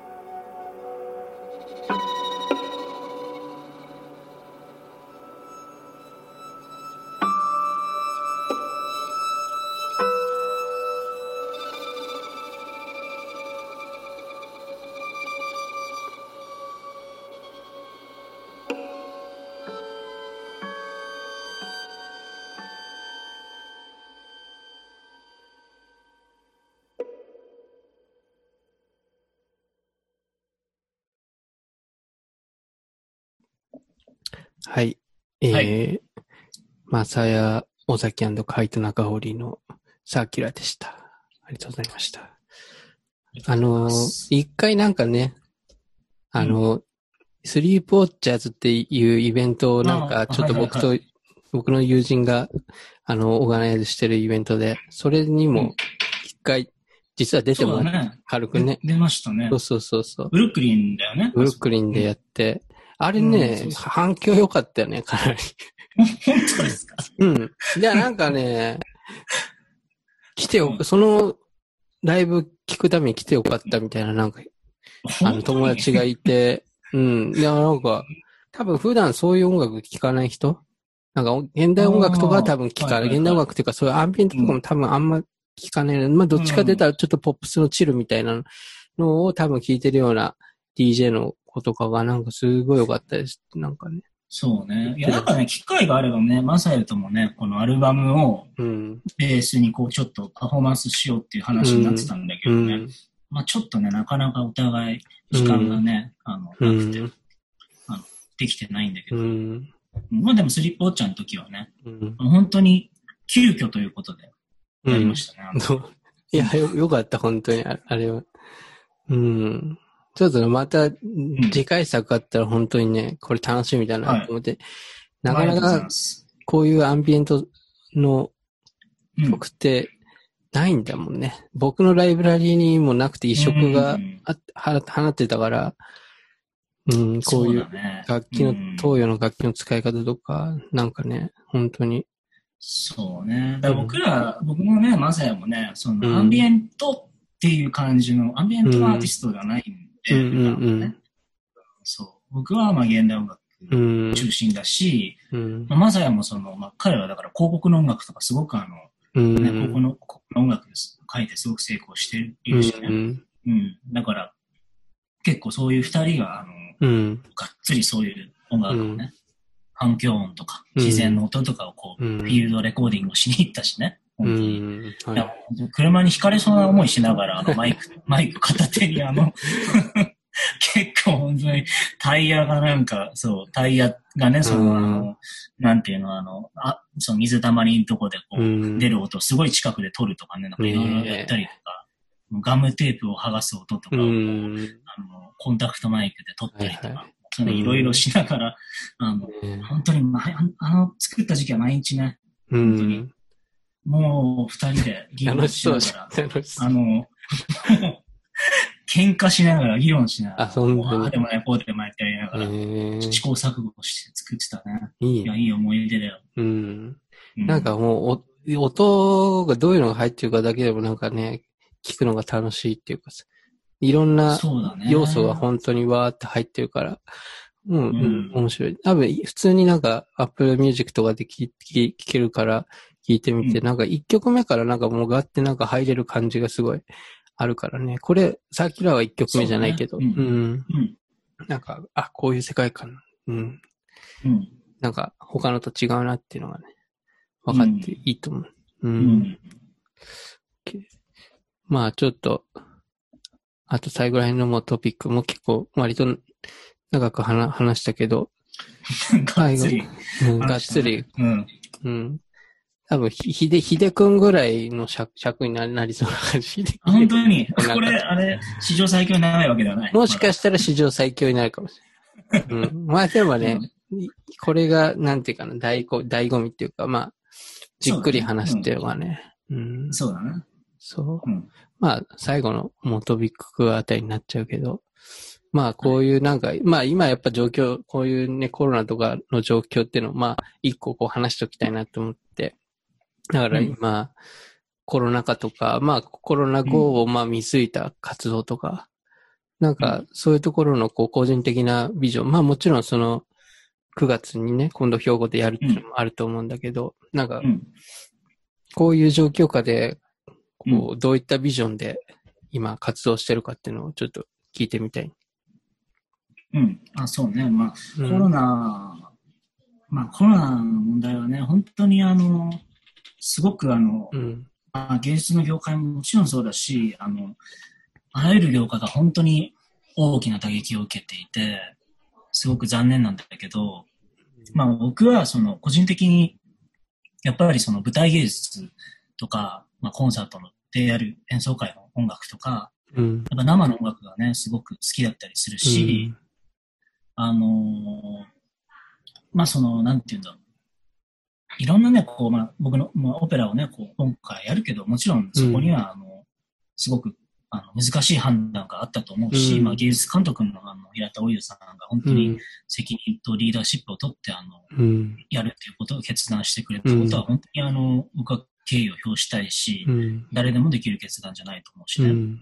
で、まあその上で、あの、やっぱり、まあその決断とかの裏にはやっぱりこう、いろんなアーティストがやっぱこう集まって作品を作るっていう行為自体、まあうんオペラだったらたくさんの人が関わるし、まあそうじゃなくても演劇なり、えーいろんなね、こう、まあコンサートだってオーケストラのコンサートだってそうだし、うん。いろんな人がこう集まって作品を作るっていう行為が、あの、ある種、まあ僕らアーティストの中でも、その、希望になっているし、その、一緒に作品を作るってこと自体が、希望だったり、祈りだったり、あの、共有だったり、あの、まあ、そういうこと、そういう行為なんだよね。その、そういううん芸術の場っていうのは。で、それは、あの、その芸術を、あの、楽しみにしてくださっている方たちにとっても、あの、そういう希望の場になるというか、まあうん彼らの人生をこう、彩るあの、あのものでもあるし、うんあの、それがないっていうのはある種彼らの希望を積んでしまうっていうことでもあるっていう、うん。そういう中で、あの、まあ僕個人としてもね、その、うん。生の楽器の音がやっぱりすごく好きだし、うん。まあ、その音楽だけじゃなくて、実際その、例えば、まあ、海とか森とかでね、こう出かけるのがすごく僕は好きだし、自然を見に行くのはね、自然に行って音を聞くのだって好きだし、波の音だったりもそうだしね。で、まあ何より家にずっといるっていうのもすごく、まあ、うんみんな思ってることだと思うんだけど、たくさんの人。うん。退屈だしね、それは。うん。だからやっぱりそのコロナ、アフターコロナっていう意味では、やっぱりその音楽家として、あの、うん。この、まあ、コンサートだったりとか、そのオペラだったりとか、まあ、そういう舞台芸術だったりとかが、こう、まあ、復活していくような、あの、ことに、あの、僕はしっかり力を注ぎたいなっていうふうに、あの、思っていますし、うん。あの、まあ、もちろんね、そんな中でも、まあ、今回コロナによってみんないろんなことに気づかされたと思うのね。うん自分たち人間とか社会の、うん。まあ、弱さだったりとか、僕らのね、だから実はそのメンタルの弱さでもあると思うんだけれども、やっぱりこう、人と会えないことだったり、人とね、コンサートに行けない、美術館に行けないっていうことが、あの苦しみになってしまうことだってたくさんあったり。うん。で、まあそのことによって、あの、まあ家で楽しめる音楽だったり、家で楽しめるアートだったり、映画だったりっていうのが、こう、まあ、う新しく生まれてくるってこともたくさんあっただろうしね、これからもあるだろうし、そういうことはそういうことで、あの、いいことだとも思うし、うん。うん。まあ、それはそれでね、でも僕は、あの、やっぱ、こう、作曲家として、音楽家として、まあ、コロナが終わった後には、この状況っていうのはやっぱりこう、あの戻していくというか、うん。あの舞台芸術の復活にやっぱ力を注ぎたいっていうふうに考えてるけどね。うん。なんか、その、まあ、コロナ後にこう発表するためになんかこう、今練ってるみたいなのもあるのかな？作品とか。もちろん、たくさんあるんだけど、うん。まあ、それはね、どうなるか本当わからないものもあるし、うん。あの、まあ、延期になってるコンサートもあったりするんだよね。本当はうん今年演奏される予定だった曲が、うんまあ、来年以降になってしまうっていうものもあったりして。うん。まあでも、とりあえずこの9月の,、うんあのオペラの公演っていうのはやっぱうんりすごく、あの大事だし、うんあの、やっぱ指揮もするので、うん。まあ、しっかり準備していかないと、うん。ね、あの、みんなをしっかりあの、引っ張っていかなきゃいけないっていう気持ちですね。うん。そうだね。うん。オーケストラでやるから、こう、いろんな人もさっきのコロコロコロの人も来るってこと、あの、さっきの、あの、人来るの？ああ、コロコロ、コロコロの人は、あの人だってもう主役というか、メインキャラクターだから、ああ、当然、一番重要な役の方うん、コロコロしますね。すごい。うんまあなんかね、ほら、日本に来るっていうだけでも結構大変じゃない？なんか。えまあそうだね。だから、早めに帰るけどね。うん。ああ、そっかそっか。うん。あの、なんかね、こういう、すごいいろんな大変な状況の中でこう、やるっていうのが、やっぱり本当に、なんだろうな。うん。本当にすごいと思うし、やっぱなんかそれがうん大きななんかこう、次に進むためのステップっていうかさ、そうだね。ううんん。なんか大大きなきっかけになりそうだね、その9月 ,9 月のやつさ。なんかね。うん。だって、やっぱでき、うんできるところからやっていかないといけないそうだよねっていう気持ちはあるんだよ。うん。もちろん、あの、やることによって、あの、ね、あの、まあ、大変なことになってしまうことだって可能性としてはあるわけだから、うん。でもやっぱりその、可能性ね、できる可能性があって、あの、まあ、僕らがね、最善の注意を払ってやるっていうことであれば、それは、あの、徐々にこう、再開していくべきだなって僕は思うしね。ね。まあしばらくなんかさ、こういう状況がまあ、おそらく続くわけで、なんか、そういうなんかこう、まあ、例えばオーケストラとかだったら、まあ割とあれもグーがあって、こう指揮者の周りにわーって人が集まってやるけど、そういうのもなんかこう、ちょっと形を変えながらうん。演奏するって感じなのかな？いや、特にそういうのはうん。ないと思うけどね。ああの、だから、まあ実際喋るわけじゃないもんね。あそこで。そうだね。まあ、うん言ったら、その、例えば管楽器うんの。人たちうん。で、あの、なんて言うんだろう。まあ、フルートとかさ、そのうん。まあ、トランペットとかもそうなのかもしれないけど、うん。その、やっぱ、唾というかね、そういうものが飛ぶわけじゃない、うん。演奏するとき、楽器からね。うん。で、まあ、そういうのとかは確かに気をつけなきゃいけないくて、うん、まあ、いろんなところは結構ね、その、まあ、サーチ、リサーチしていて、うん。まあ、そのオーケストラの人たちは実際に、まあ、本気でこうガーって演奏して、どれぐらいの距離まで唾が飛んでいるのか、なるほど。ね、それであのね、どれぐらいの距離をこう、せね、その演奏家が座る席の距離を空けるかとかっていうこともやっぱ考えたりもしてるし、なるほどね。うん、やっぱりそういうのはあるよね。あそうかそうか。やっぱそういうのでこう調節ししていって、まあうんできる形をね、やっぱ探していくっていうのが大事だと思うね。う。うんん、もちろん。うん、やっぱね、このね、活動自体がうん。なくなったりすると、うん。本当にあの、なんて言うんだろう。あの、結構取り返しのつかない唾液になることもあったりして、うん。やっぱり特にあの、若いね、才能あるあの演奏家、うん。まあ作曲家もそうだし、あの、うん芸術家ね、うん。俳優とかももちろんそうだし、そういう方たちって、まあその、ね、ある種こう、一つのきっかけによって、こう、才能が開花していくってこともうん。あったりして、で、そういう人たちってもう常々どこで生まれるかもわからないし、うん。でもそれって僕ら社会の財産なんだよね、そういう人たちって。あの、ね映画監督とかだってそうだし、うそういう方たちがこう作る作品で僕らの人生っていうのは、あの彩られていくし、うんある種僕らがこう一体感を感じられるっていうこともあると思うんだよね。うん文化を共有することによって。うん。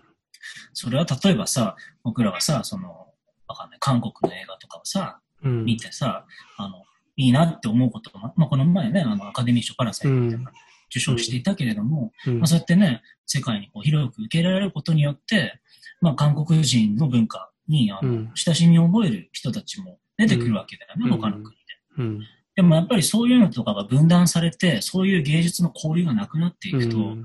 やっぱりみんなね、韓国人のこととかよくわかんなくなったりとか、うん。まあ中韓国人だけじゃなくてもね、うん。そのアメリカ人のこととか、まあ、あのイギリス人のこととか、わかんなくなるし、身近に感じなくなるし、交流がなくなれば、やっぱり分断されていくし、うん。そうすると、ちょっとした誤解だったりとか、ちょっとしたいざこざだったりとかによって、僕らはまた同じような過ちというかね、まあ、ああいう戦争みたいなことをまた繰り返してしまうことだってあるかもしれない。っていう意味で、僕らはやっぱ、こういうものを完全に止めるっていうことがずっと続くっていうのはすごく大きなあのダメージになるっていうふうに考えてるから、うん、特にあのこれから出てくる才能とかをやっぱり潰してはいけないと思うの。もう出てしまってる才能っていうのはある程度ね、まあ本当にあの世界的に活躍してるあのアーティストの方たちって、まあ、いるわけで、うん。まあこの1年とか2年中断して、うん。また満を持してこう復活っていう形、まあ彼らは彼らでも自立してあのできるとは思うんだけれどうも、ん。やっぱこれから出てくる才能っていうのをね、やっぱりこう、うん。あの開花させることを奪ってしまうと、うん。やっぱりその年代のアーティストとかはね、すごくうん。あの、ね、なあのなんていうんだろう、ね、損失につながってしまうっていう意味で、だからやっぱりなるべく空間と空白をね、うん。開。けないように、少しでも存続できるよううに、ん。やっぱしていきたい。もちろんコロナに対する安全っていうのは考えなきゃいけないことがあるんだけれども。そうね。まあ、例えばこ、これのコロナが、まあ、2年間続くとしたら、本当になんだろうな、その2年間が単純になんかこう、失われた2年間ってなったら、本当にもうとんでもない損失っていうかさ、そそれこそさ、若い、なんかアーティストとかの人ね、作曲家とかの人とかだったら、その、その2年間ってすごいじゃん。なんかの、うん。あの、損失っていうかさ。まあ、そうそうそう。極極端な話、例えば棒に振るっていう言い方をすると、もうとんでもない損失。やっぱりね、そこは、ね、その2年間の間にあき、ね、諦めざるを得ない方たちも出てくるんだよね、多分。うん、言ったらうん、なるほど。うんもしかしたらその2年間の中に諦めてしまうような方たちの中に、将来その、ね、あの、スピルバーグのような映画監督になるうようなん方がでいるかもしれないわけで、うん、それをやっぱり今回失ってしまうっていうことは、やっぱりね、避けたいなっていうのは僕は、そうだね。そういう才能を近くに見ることがあるからこそ思うことで。なるほど。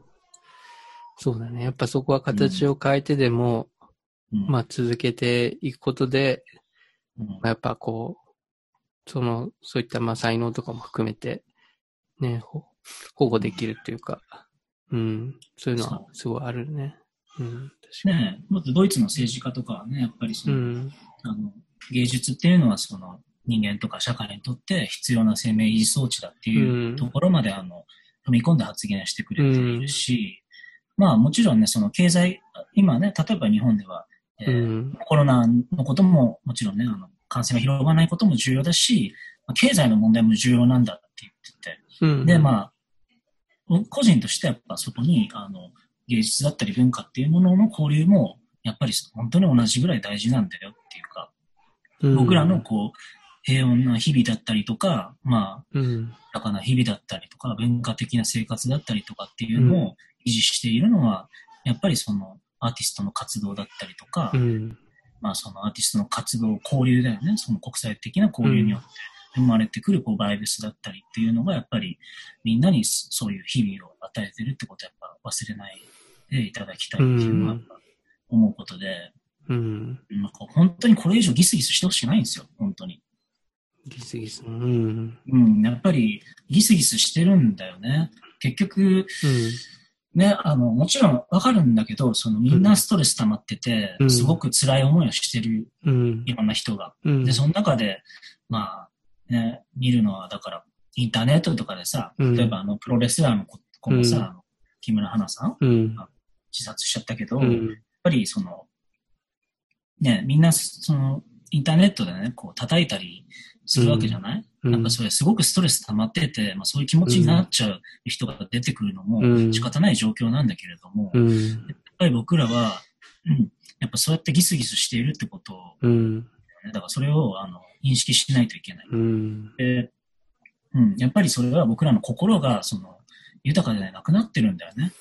うん。そこに。にやっぱり芸術とか文化から切り離された僕らの生活、まあ家にこう押し込められて、コンサートにも行けない、うんえーまあその美術館にも行けない。うん。まあ、もっと言ってしまえば、カラオケに行けないっていうことだって、カラオケだって別にそのうん。ね、芸術だし文化だとうしね、そのカラオケであのポップソングを歌歌うっていうことだって、うん。それも彼女とか彼らのその芸術活動というか、その彼らの表現活動だね、それはそれで。うん。でそういうこととかだって彼らの生活を支えてて、もちろんそのカラオケで流れてるような音楽と、まあ、クラシックのバッハとかベートーベンの音楽っていうのは、一見繋がってないけど、実はすごく繋がってるんだよね。うん。バッハの音楽がなければカラオケの音楽もないし、うん。カラオケの音楽がなければきっとバッハうん。もう今、あの残ってないだろううし、ん。そこは本当に繋がってる部分だって、やっぱ分かりにくく見えにくくある部分だけど、でもやっぱそこが大事なんだよってことをやっぱり、まあ、ね、もちろんその一般の人がそれをね、あの、こういう社会の中で気づいたらすごいことだけど、やっぱ僕らアーティストっていうのはそういうことをやっぱり、うん。あの方たちに伝えていかなきゃいけないっていう、まあそういう仕事でもあるっていうふうに思うかな。うん。そうだね。やっぱなんかどうしても、まあ、心にこ余裕が生まれにくい状況で、なんかさ、そういう心に余裕がない状況の人たちにこう、何か作品を届けるっていうのもまたちょっとまあ、うんある意味難しい状況だと思うんだけど、うんでもなんかやっぱその、そこにトライしていかないと、なんだろう、状況は良くならないっていうのはあるよね。そう。うん。だから、僕らはやっぱ、そういう人たちのことを、あの、えーもちろんだからね、そういう人たちが、あの、インターネットでこう、あの、うん。誰かね、こう、まあ、芸能人なり誰かなりをこう、叩いたりし,、しているってことは良くないことだってことに変わりはないけれども、うん。でもそういった彼らに、あの、僕らは届けなきゃいけないとも思うし、その、まあ、僕らっていうか、そその、このアートっていううん、広いこう枠組みというか、広いインターナショナルなアーティストのこうん。のつながりっていうものが、やっぱ、そういうところまで、あの、あの行き届こう、行き届くように、あの、していかなきゃいけないと。まあ、僕ら自身の、あの、アーティストの中の足並み自体も、すごく揃ってないってことにも、まず問題があるっていうか、アーティストにも問題があるし、やっぱり、僕が、あの、本当にあの気をつけてるのは、うあのん。現代音楽以外の音楽だったり、えーうん。まあ、芸術だったり文化だったりっていうもの、まあ、それはうん。インドネシアのガムランとかね、例えばそういう伝統音楽だったりもすごく僕は好きだし、うん。あのそれは、まあ、今また聞いたことないアフリカのそのトライブの音楽だって、あの聞いたことないけど、でも聞いてみたいなというか、うん。聞いてみたら何かこう、まあ、理解を示していかなきゃなっていう気持ちでいなきゃなっていうのはすごくあるし、まず僕ら自身がアーティストがね、まずそういうふうに思ってなかったら、そのアートを、あの、趣味だったりとか、あの、うん。好きっていう、そういう一般の方たちにも、まずそれが伝わらないじゃない？っていうか伝わらないうん方たちも、あの、そういう姿勢にならないんで、うん。そう僕はだからまずそういう、僕の周りのアーティストにやっぱそういう姿勢っていうのは大事なんだよって常々、あの、議論して伝えているしね。うん。うん。そうね。なんか、ね、いこういう、こうコロナとかの状況とかがね、収束して、ね、こう、心の隙間が、こう、なんか広がって、まあ、精神的にこう、何か起きれる状況になってくれるのを、こう、待つってのも、まあ、あるのかもしれないけど、うん。うん、やっぱまあそれがまあ通常っていうかまあそれが今までの世界でまあなんだ、なんだろうな。そこにキャパシティがあったと思うけど、うん、今はね、そういうキャパシティが狭くなってるからこそこう伝え方とか、そういうアーティストの意識っていうのが結構大事になってきてて、ただ単にむやみになんかこうね、作品作ってみたいな、ポンって投げるような感じではやっぱ響かないよね。うん。もうん。なんかね、ちろんね。本当に全然ちょっと余談になっちゃうんだけど、あの、なんかこう、相乗りっていう番組があって、はいはいはい。相乗りって知ってわかるよ。あの、あれでしょ？そう。ちょっと恋愛のやつでしょ？そうそう、ワワゴンにこうん。う乗って、こういろんな国を旅するってやつがあるんだけど、うんうんうん。あれもまあある意味さ、コロナじじゃないけど、非日常的な空間にいて、いろんなものの制約が出てきてる中で、うん。で、なんかね、歌が趣味な子が乗ってて、で、はいうんそこでなんか、旅の途中でみんなに歌を聴かせようって言って、まあ結構そのメンバーに向けた具体的な歌詞を歌うんだよね。で、全然歌上手くないのよ。歌上手くないけど、もうみんなボロボロに泣いてんのよ。もうなんかその、うん。もちろんまあ歌詞っていうのが具体的っていうのもまああるかもしれないけど、うんそのうん。人の歌声に触れるっていうのがもう本当に久々すぎて、もう単純に感動してんのよ、その歌っていう音楽っていうのね。なんか、それやっぱ伝え方っていうのがすごい、なんかこういう状況だからこそ大事だなってなんかね、そうだ思っよねて。うん。なんかね、それはなんかね、時、時々うん思い出すというか、うん、うん。やっぱりね、人間からその表現するっていうことを、やっぱ奪うことはできないんだなって僕は思ったね、う今回。ん、うん、そうだね。うんやっぱ続けるよね、人はね。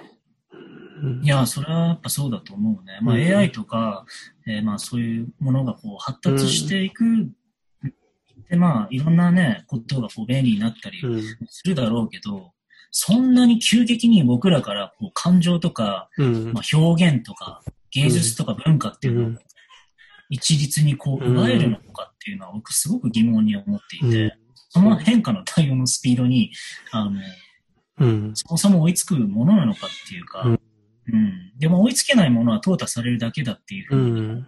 よく言われているけど、あの、まあ、本当にそういう方向に向かうかどうかっていうのは、やっぱね、うんずっと疑問に思うんだよね、僕は。うん。うん。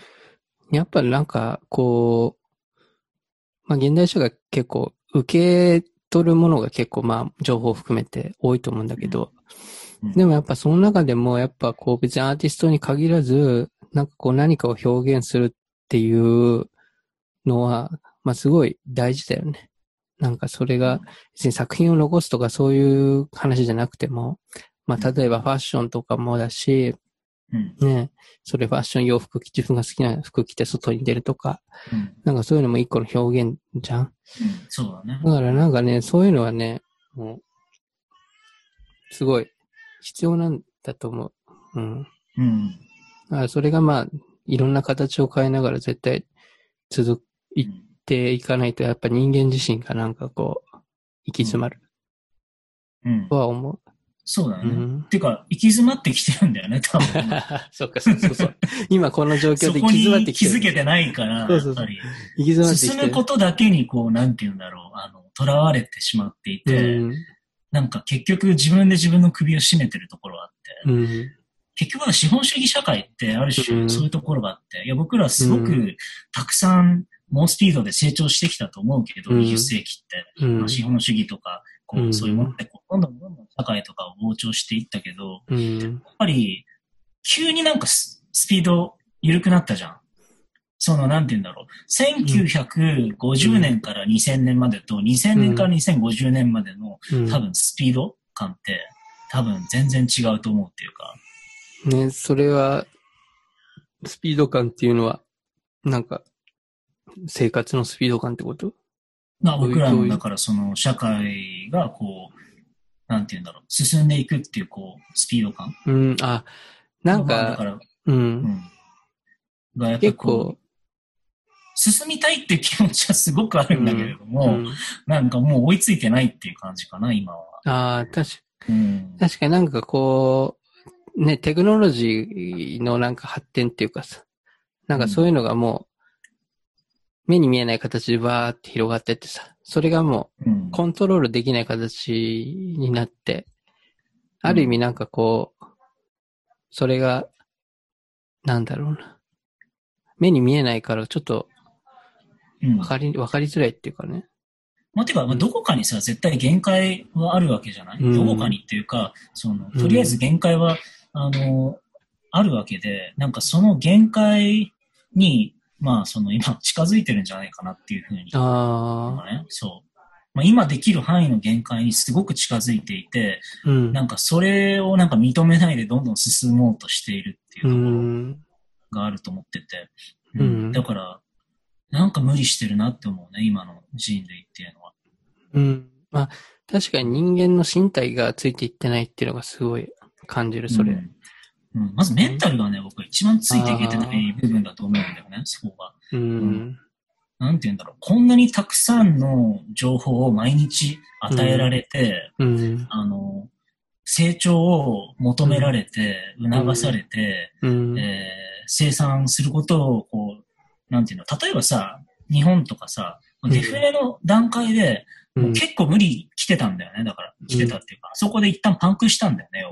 あのデフレっていうか、あの、バブルの時にね。うん。あそこまですごい、ものすごいスピードで、うん。ものすごいあの勢いで発達したじゃない、うんあの時はね。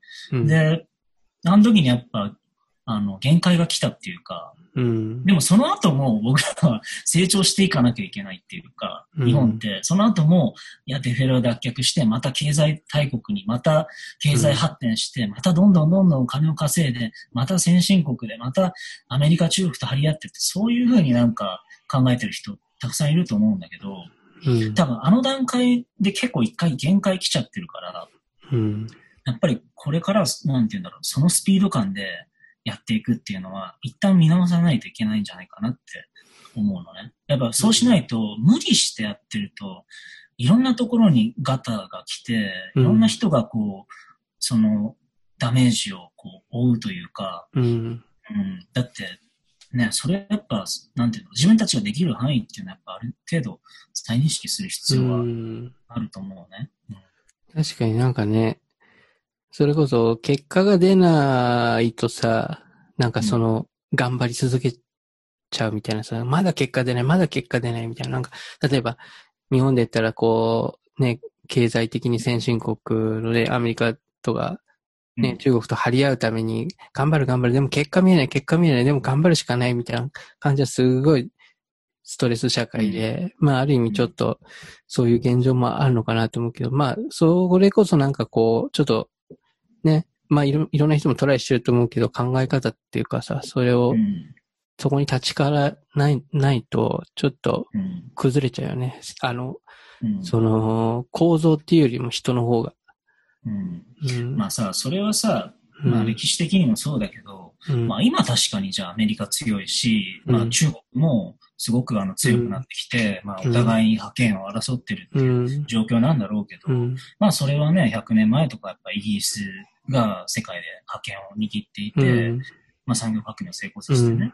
で、それがこうアメリカに移っていったって経緯もあるし、うんまあイギリスの前はこうでこうでとかね、まあうんその前はまたまあローマ帝国だとか、で中国だって昔はすごいね、先進国だったとかね、うん。そういうのってまあ常々こう移っていくものっていうか、うん。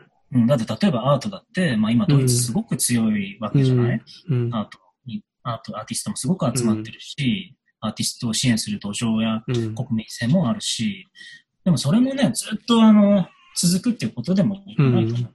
うんはっきり言えば。だから、なんかそういうことに踊らされるんじゃなくて、やっぱり、うんあの、自分たちができることとか、あの、そういうことをやっぱり、あの、認識して、あの、やるべきことをこう、あの、議論していくってことうんが。必要かな。うん。なんかそういうふうに進んでないところが、なんか問題なんだなって思う。うんああ。別に日本がその、なんていうの、中国とアメリカに、あ経済的にとか、うんわかんないけど、まあうん何かで負けたからといって、うん日本がリスペクトされないっていうことではうない。ん。うん。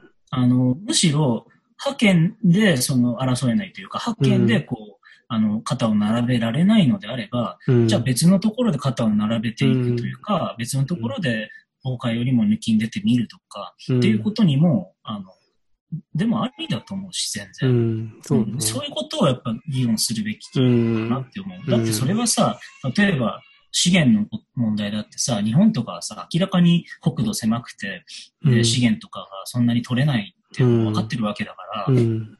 そこでだって張り合ったってしょうがないわけじゃない。ううんん。まあもちろん今ってさ、その資源っていうよりかは、こう、経済とかさ、あの軍事力とかがやっぱりかなり、あの、中心になって、こう、派遣っていうのはなってるじゃん。まあもちろんあの IT の力っていうのもかなり、あの、台頭してきてて、そういう分野が強いところがやっぱこう、うん。派遣を握っていくっていう中で、まあ、そこで、まあ、あの、勝てないんであれば、あの、じゃあ自分たちの特徴とか自分たちが何でこう、あの、自分たちの存在とかアイデンティティを出していけるのかっていうのは、やっぱり、あの、もう一回再確認したり、まあ、再議論、まあ、したりするってこと、うんうんが必要だと思うしね。うん。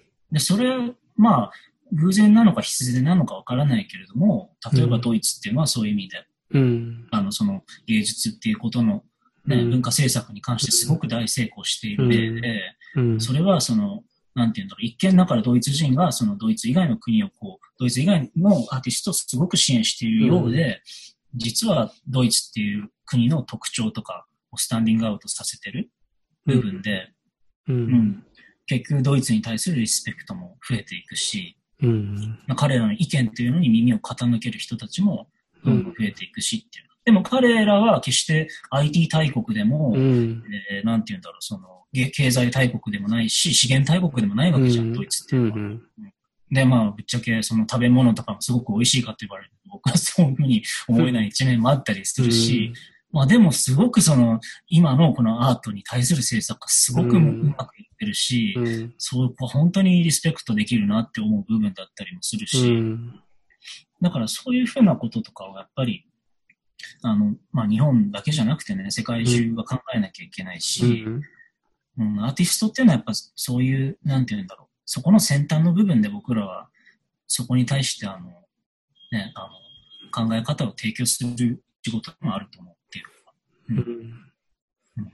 結構この状況でね、なんかそういっうん。たのに立ち返る、まあ、ある意味、いい機会っていうかさ、うん。っていうのはすごいあるから、なんかね、うん。一個人、一アーティストとして、なんかそういうところ、やっぱ考えて、で、まあ、やっぱなんかね、こう自分のなんかこう、全然手手の届かないところの、なんか、うんなんかことを、こう、なんかこう、なんだろうな、どうこうしようっていうよりは、まず最初に自分がね、こう、できることっていう、そこからなんかこうね、ちょっと変化を生み出していくっていうのが大事なんだろうなって思ったね。まあそういう意味で、その海斗くんの9月のやつとかもすごい楽しみだし、うん、ありがとうございます。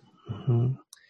ぜひ、ちょっと身近に住んでる人とかね、いたらい行ってほしいですね。ぼ 僕ちょっと行けるかわかんないんだけど、まあ、もちろん、もちろん、無理のない程度。うん。体が一番大事なので、うん。なんかね、体調を気をつけて、うん、でもそのオペラは気になるな。うん、ぜひぜひ。わかりました。じゃあまあちょっと、最後に、ポッドキャスト、まあここまで聞いてくれてる人が、は、ありがとうございますって感じだけど、まあ一気に聞くのは難しいからね、絶対。まあちょっとありがとうございますってことで。まあちょっと、カイト君から最後にまあ、なんか一言とか、まあ、さっきのまあ宣伝とかも、なんかあれば、ちょっと一言最後に。宣伝、そうね、あの、まうん。あ、あの、9月13日に、えーっと、まあ、4時だよね。夕方なんだよね。4時から、うん。まあ、兵庫県の豊岡市、あの豊岡市民会館という場所で、うんえっと室内オペラ、ゼロうん。という曲というかオペラを初演して、で、あの、本当にあの素晴らしい僕が尊敬している劇作家、演出家の、えー平田織出さんの脚本で、うん。まあ、本本番の演出もしていただくので、で、お話の内容としては、あの、えーまあ、言葉をこう、なくしてしまったこう女性が、えーまあ、もがきながらこう、彼女の歌っていうものをこう、探して、あの、表現していく。で、一方でこう、三人のこう、サナトリウムっていう、まあ、精神病のこう療養所にこう暮らしている女性たちが、えーまあ、初めて海を見た時のこととかをこう話し始めるんですね。で、こういう、なんて言うんだろう、こう二つの世界観がこう交互に現れながら、それがこう、まあ、どんどん一つの世界に、うん。光の世界にこう最終的に向かっていくっていう感じのスタイルのオペラで、まあ、ちょっとこういう話とかをね、あの、あのしまあ、多少あの、分かった方が、まあ、もしかしたら分かりやすいっていうか、あの、ね、大変なことになっちゃう人もそうだるかもしれないね。いや、もう、絶対分かった方がいい。専門的な人でも、ずそこは一応分かっといた方がいいでしょ、絶対。そううん。で、まあ、あの、チケットは、あの、8月8日に発売されるんで、うんあの、まあ、詳しくは、あの、豊岡演劇祭のホームページをご覧になあってく、ださいわかりました。と、と、豊岡演、演豊岡演劇祭ね。じゃあちょっとそれ、リンク貼っておきます。はい。OK。じゃあちょっと、はい。えっ、と、結構長い間の収録になりましたけど、えっ、と、まあ、今日いろいろ話せて、本当に、まあ楽しかったです。こちらこそ、うん。いやいや、ありがとうございます。もうねあ、りがとうございました。これは最長の録音、録収録になっちゃうかもだけど、まあでも本当にね、案外こうこういう話をね、じっくりできなかったっていうのもあったから、なんかね、すごい良かったですね。うんここ。までがっつり二人で話すのも、そうそうそうそう。ね、今までもそんなにないよ。ない。なんかこの二人きりでこう話すっていう状況下がね、あ意外とないんだよね。意外とね、うんみんないる中でそうそうそう感じだもんそうね。だからね、まあ、やっぱこういう状況で話せてよかったっていうのはあります。いえありがとうこちらございま。す。まだちょっとなんかね、あの、複数人でのさっきのエッジの回とかね、まあちょっとはいやってみようかなと思う。まあちょっとその時またちょっと声かけてください。ぜひぜひ。はい。ありがとうございます。ありがとうございまはい。す。今日は、えーっと、ゲストに招きました、えー現代音楽作曲家の、えー、海斗長織さんでした。ありがとうございましたあ。りがとうございました。どうもはーい。コロコロね。はい。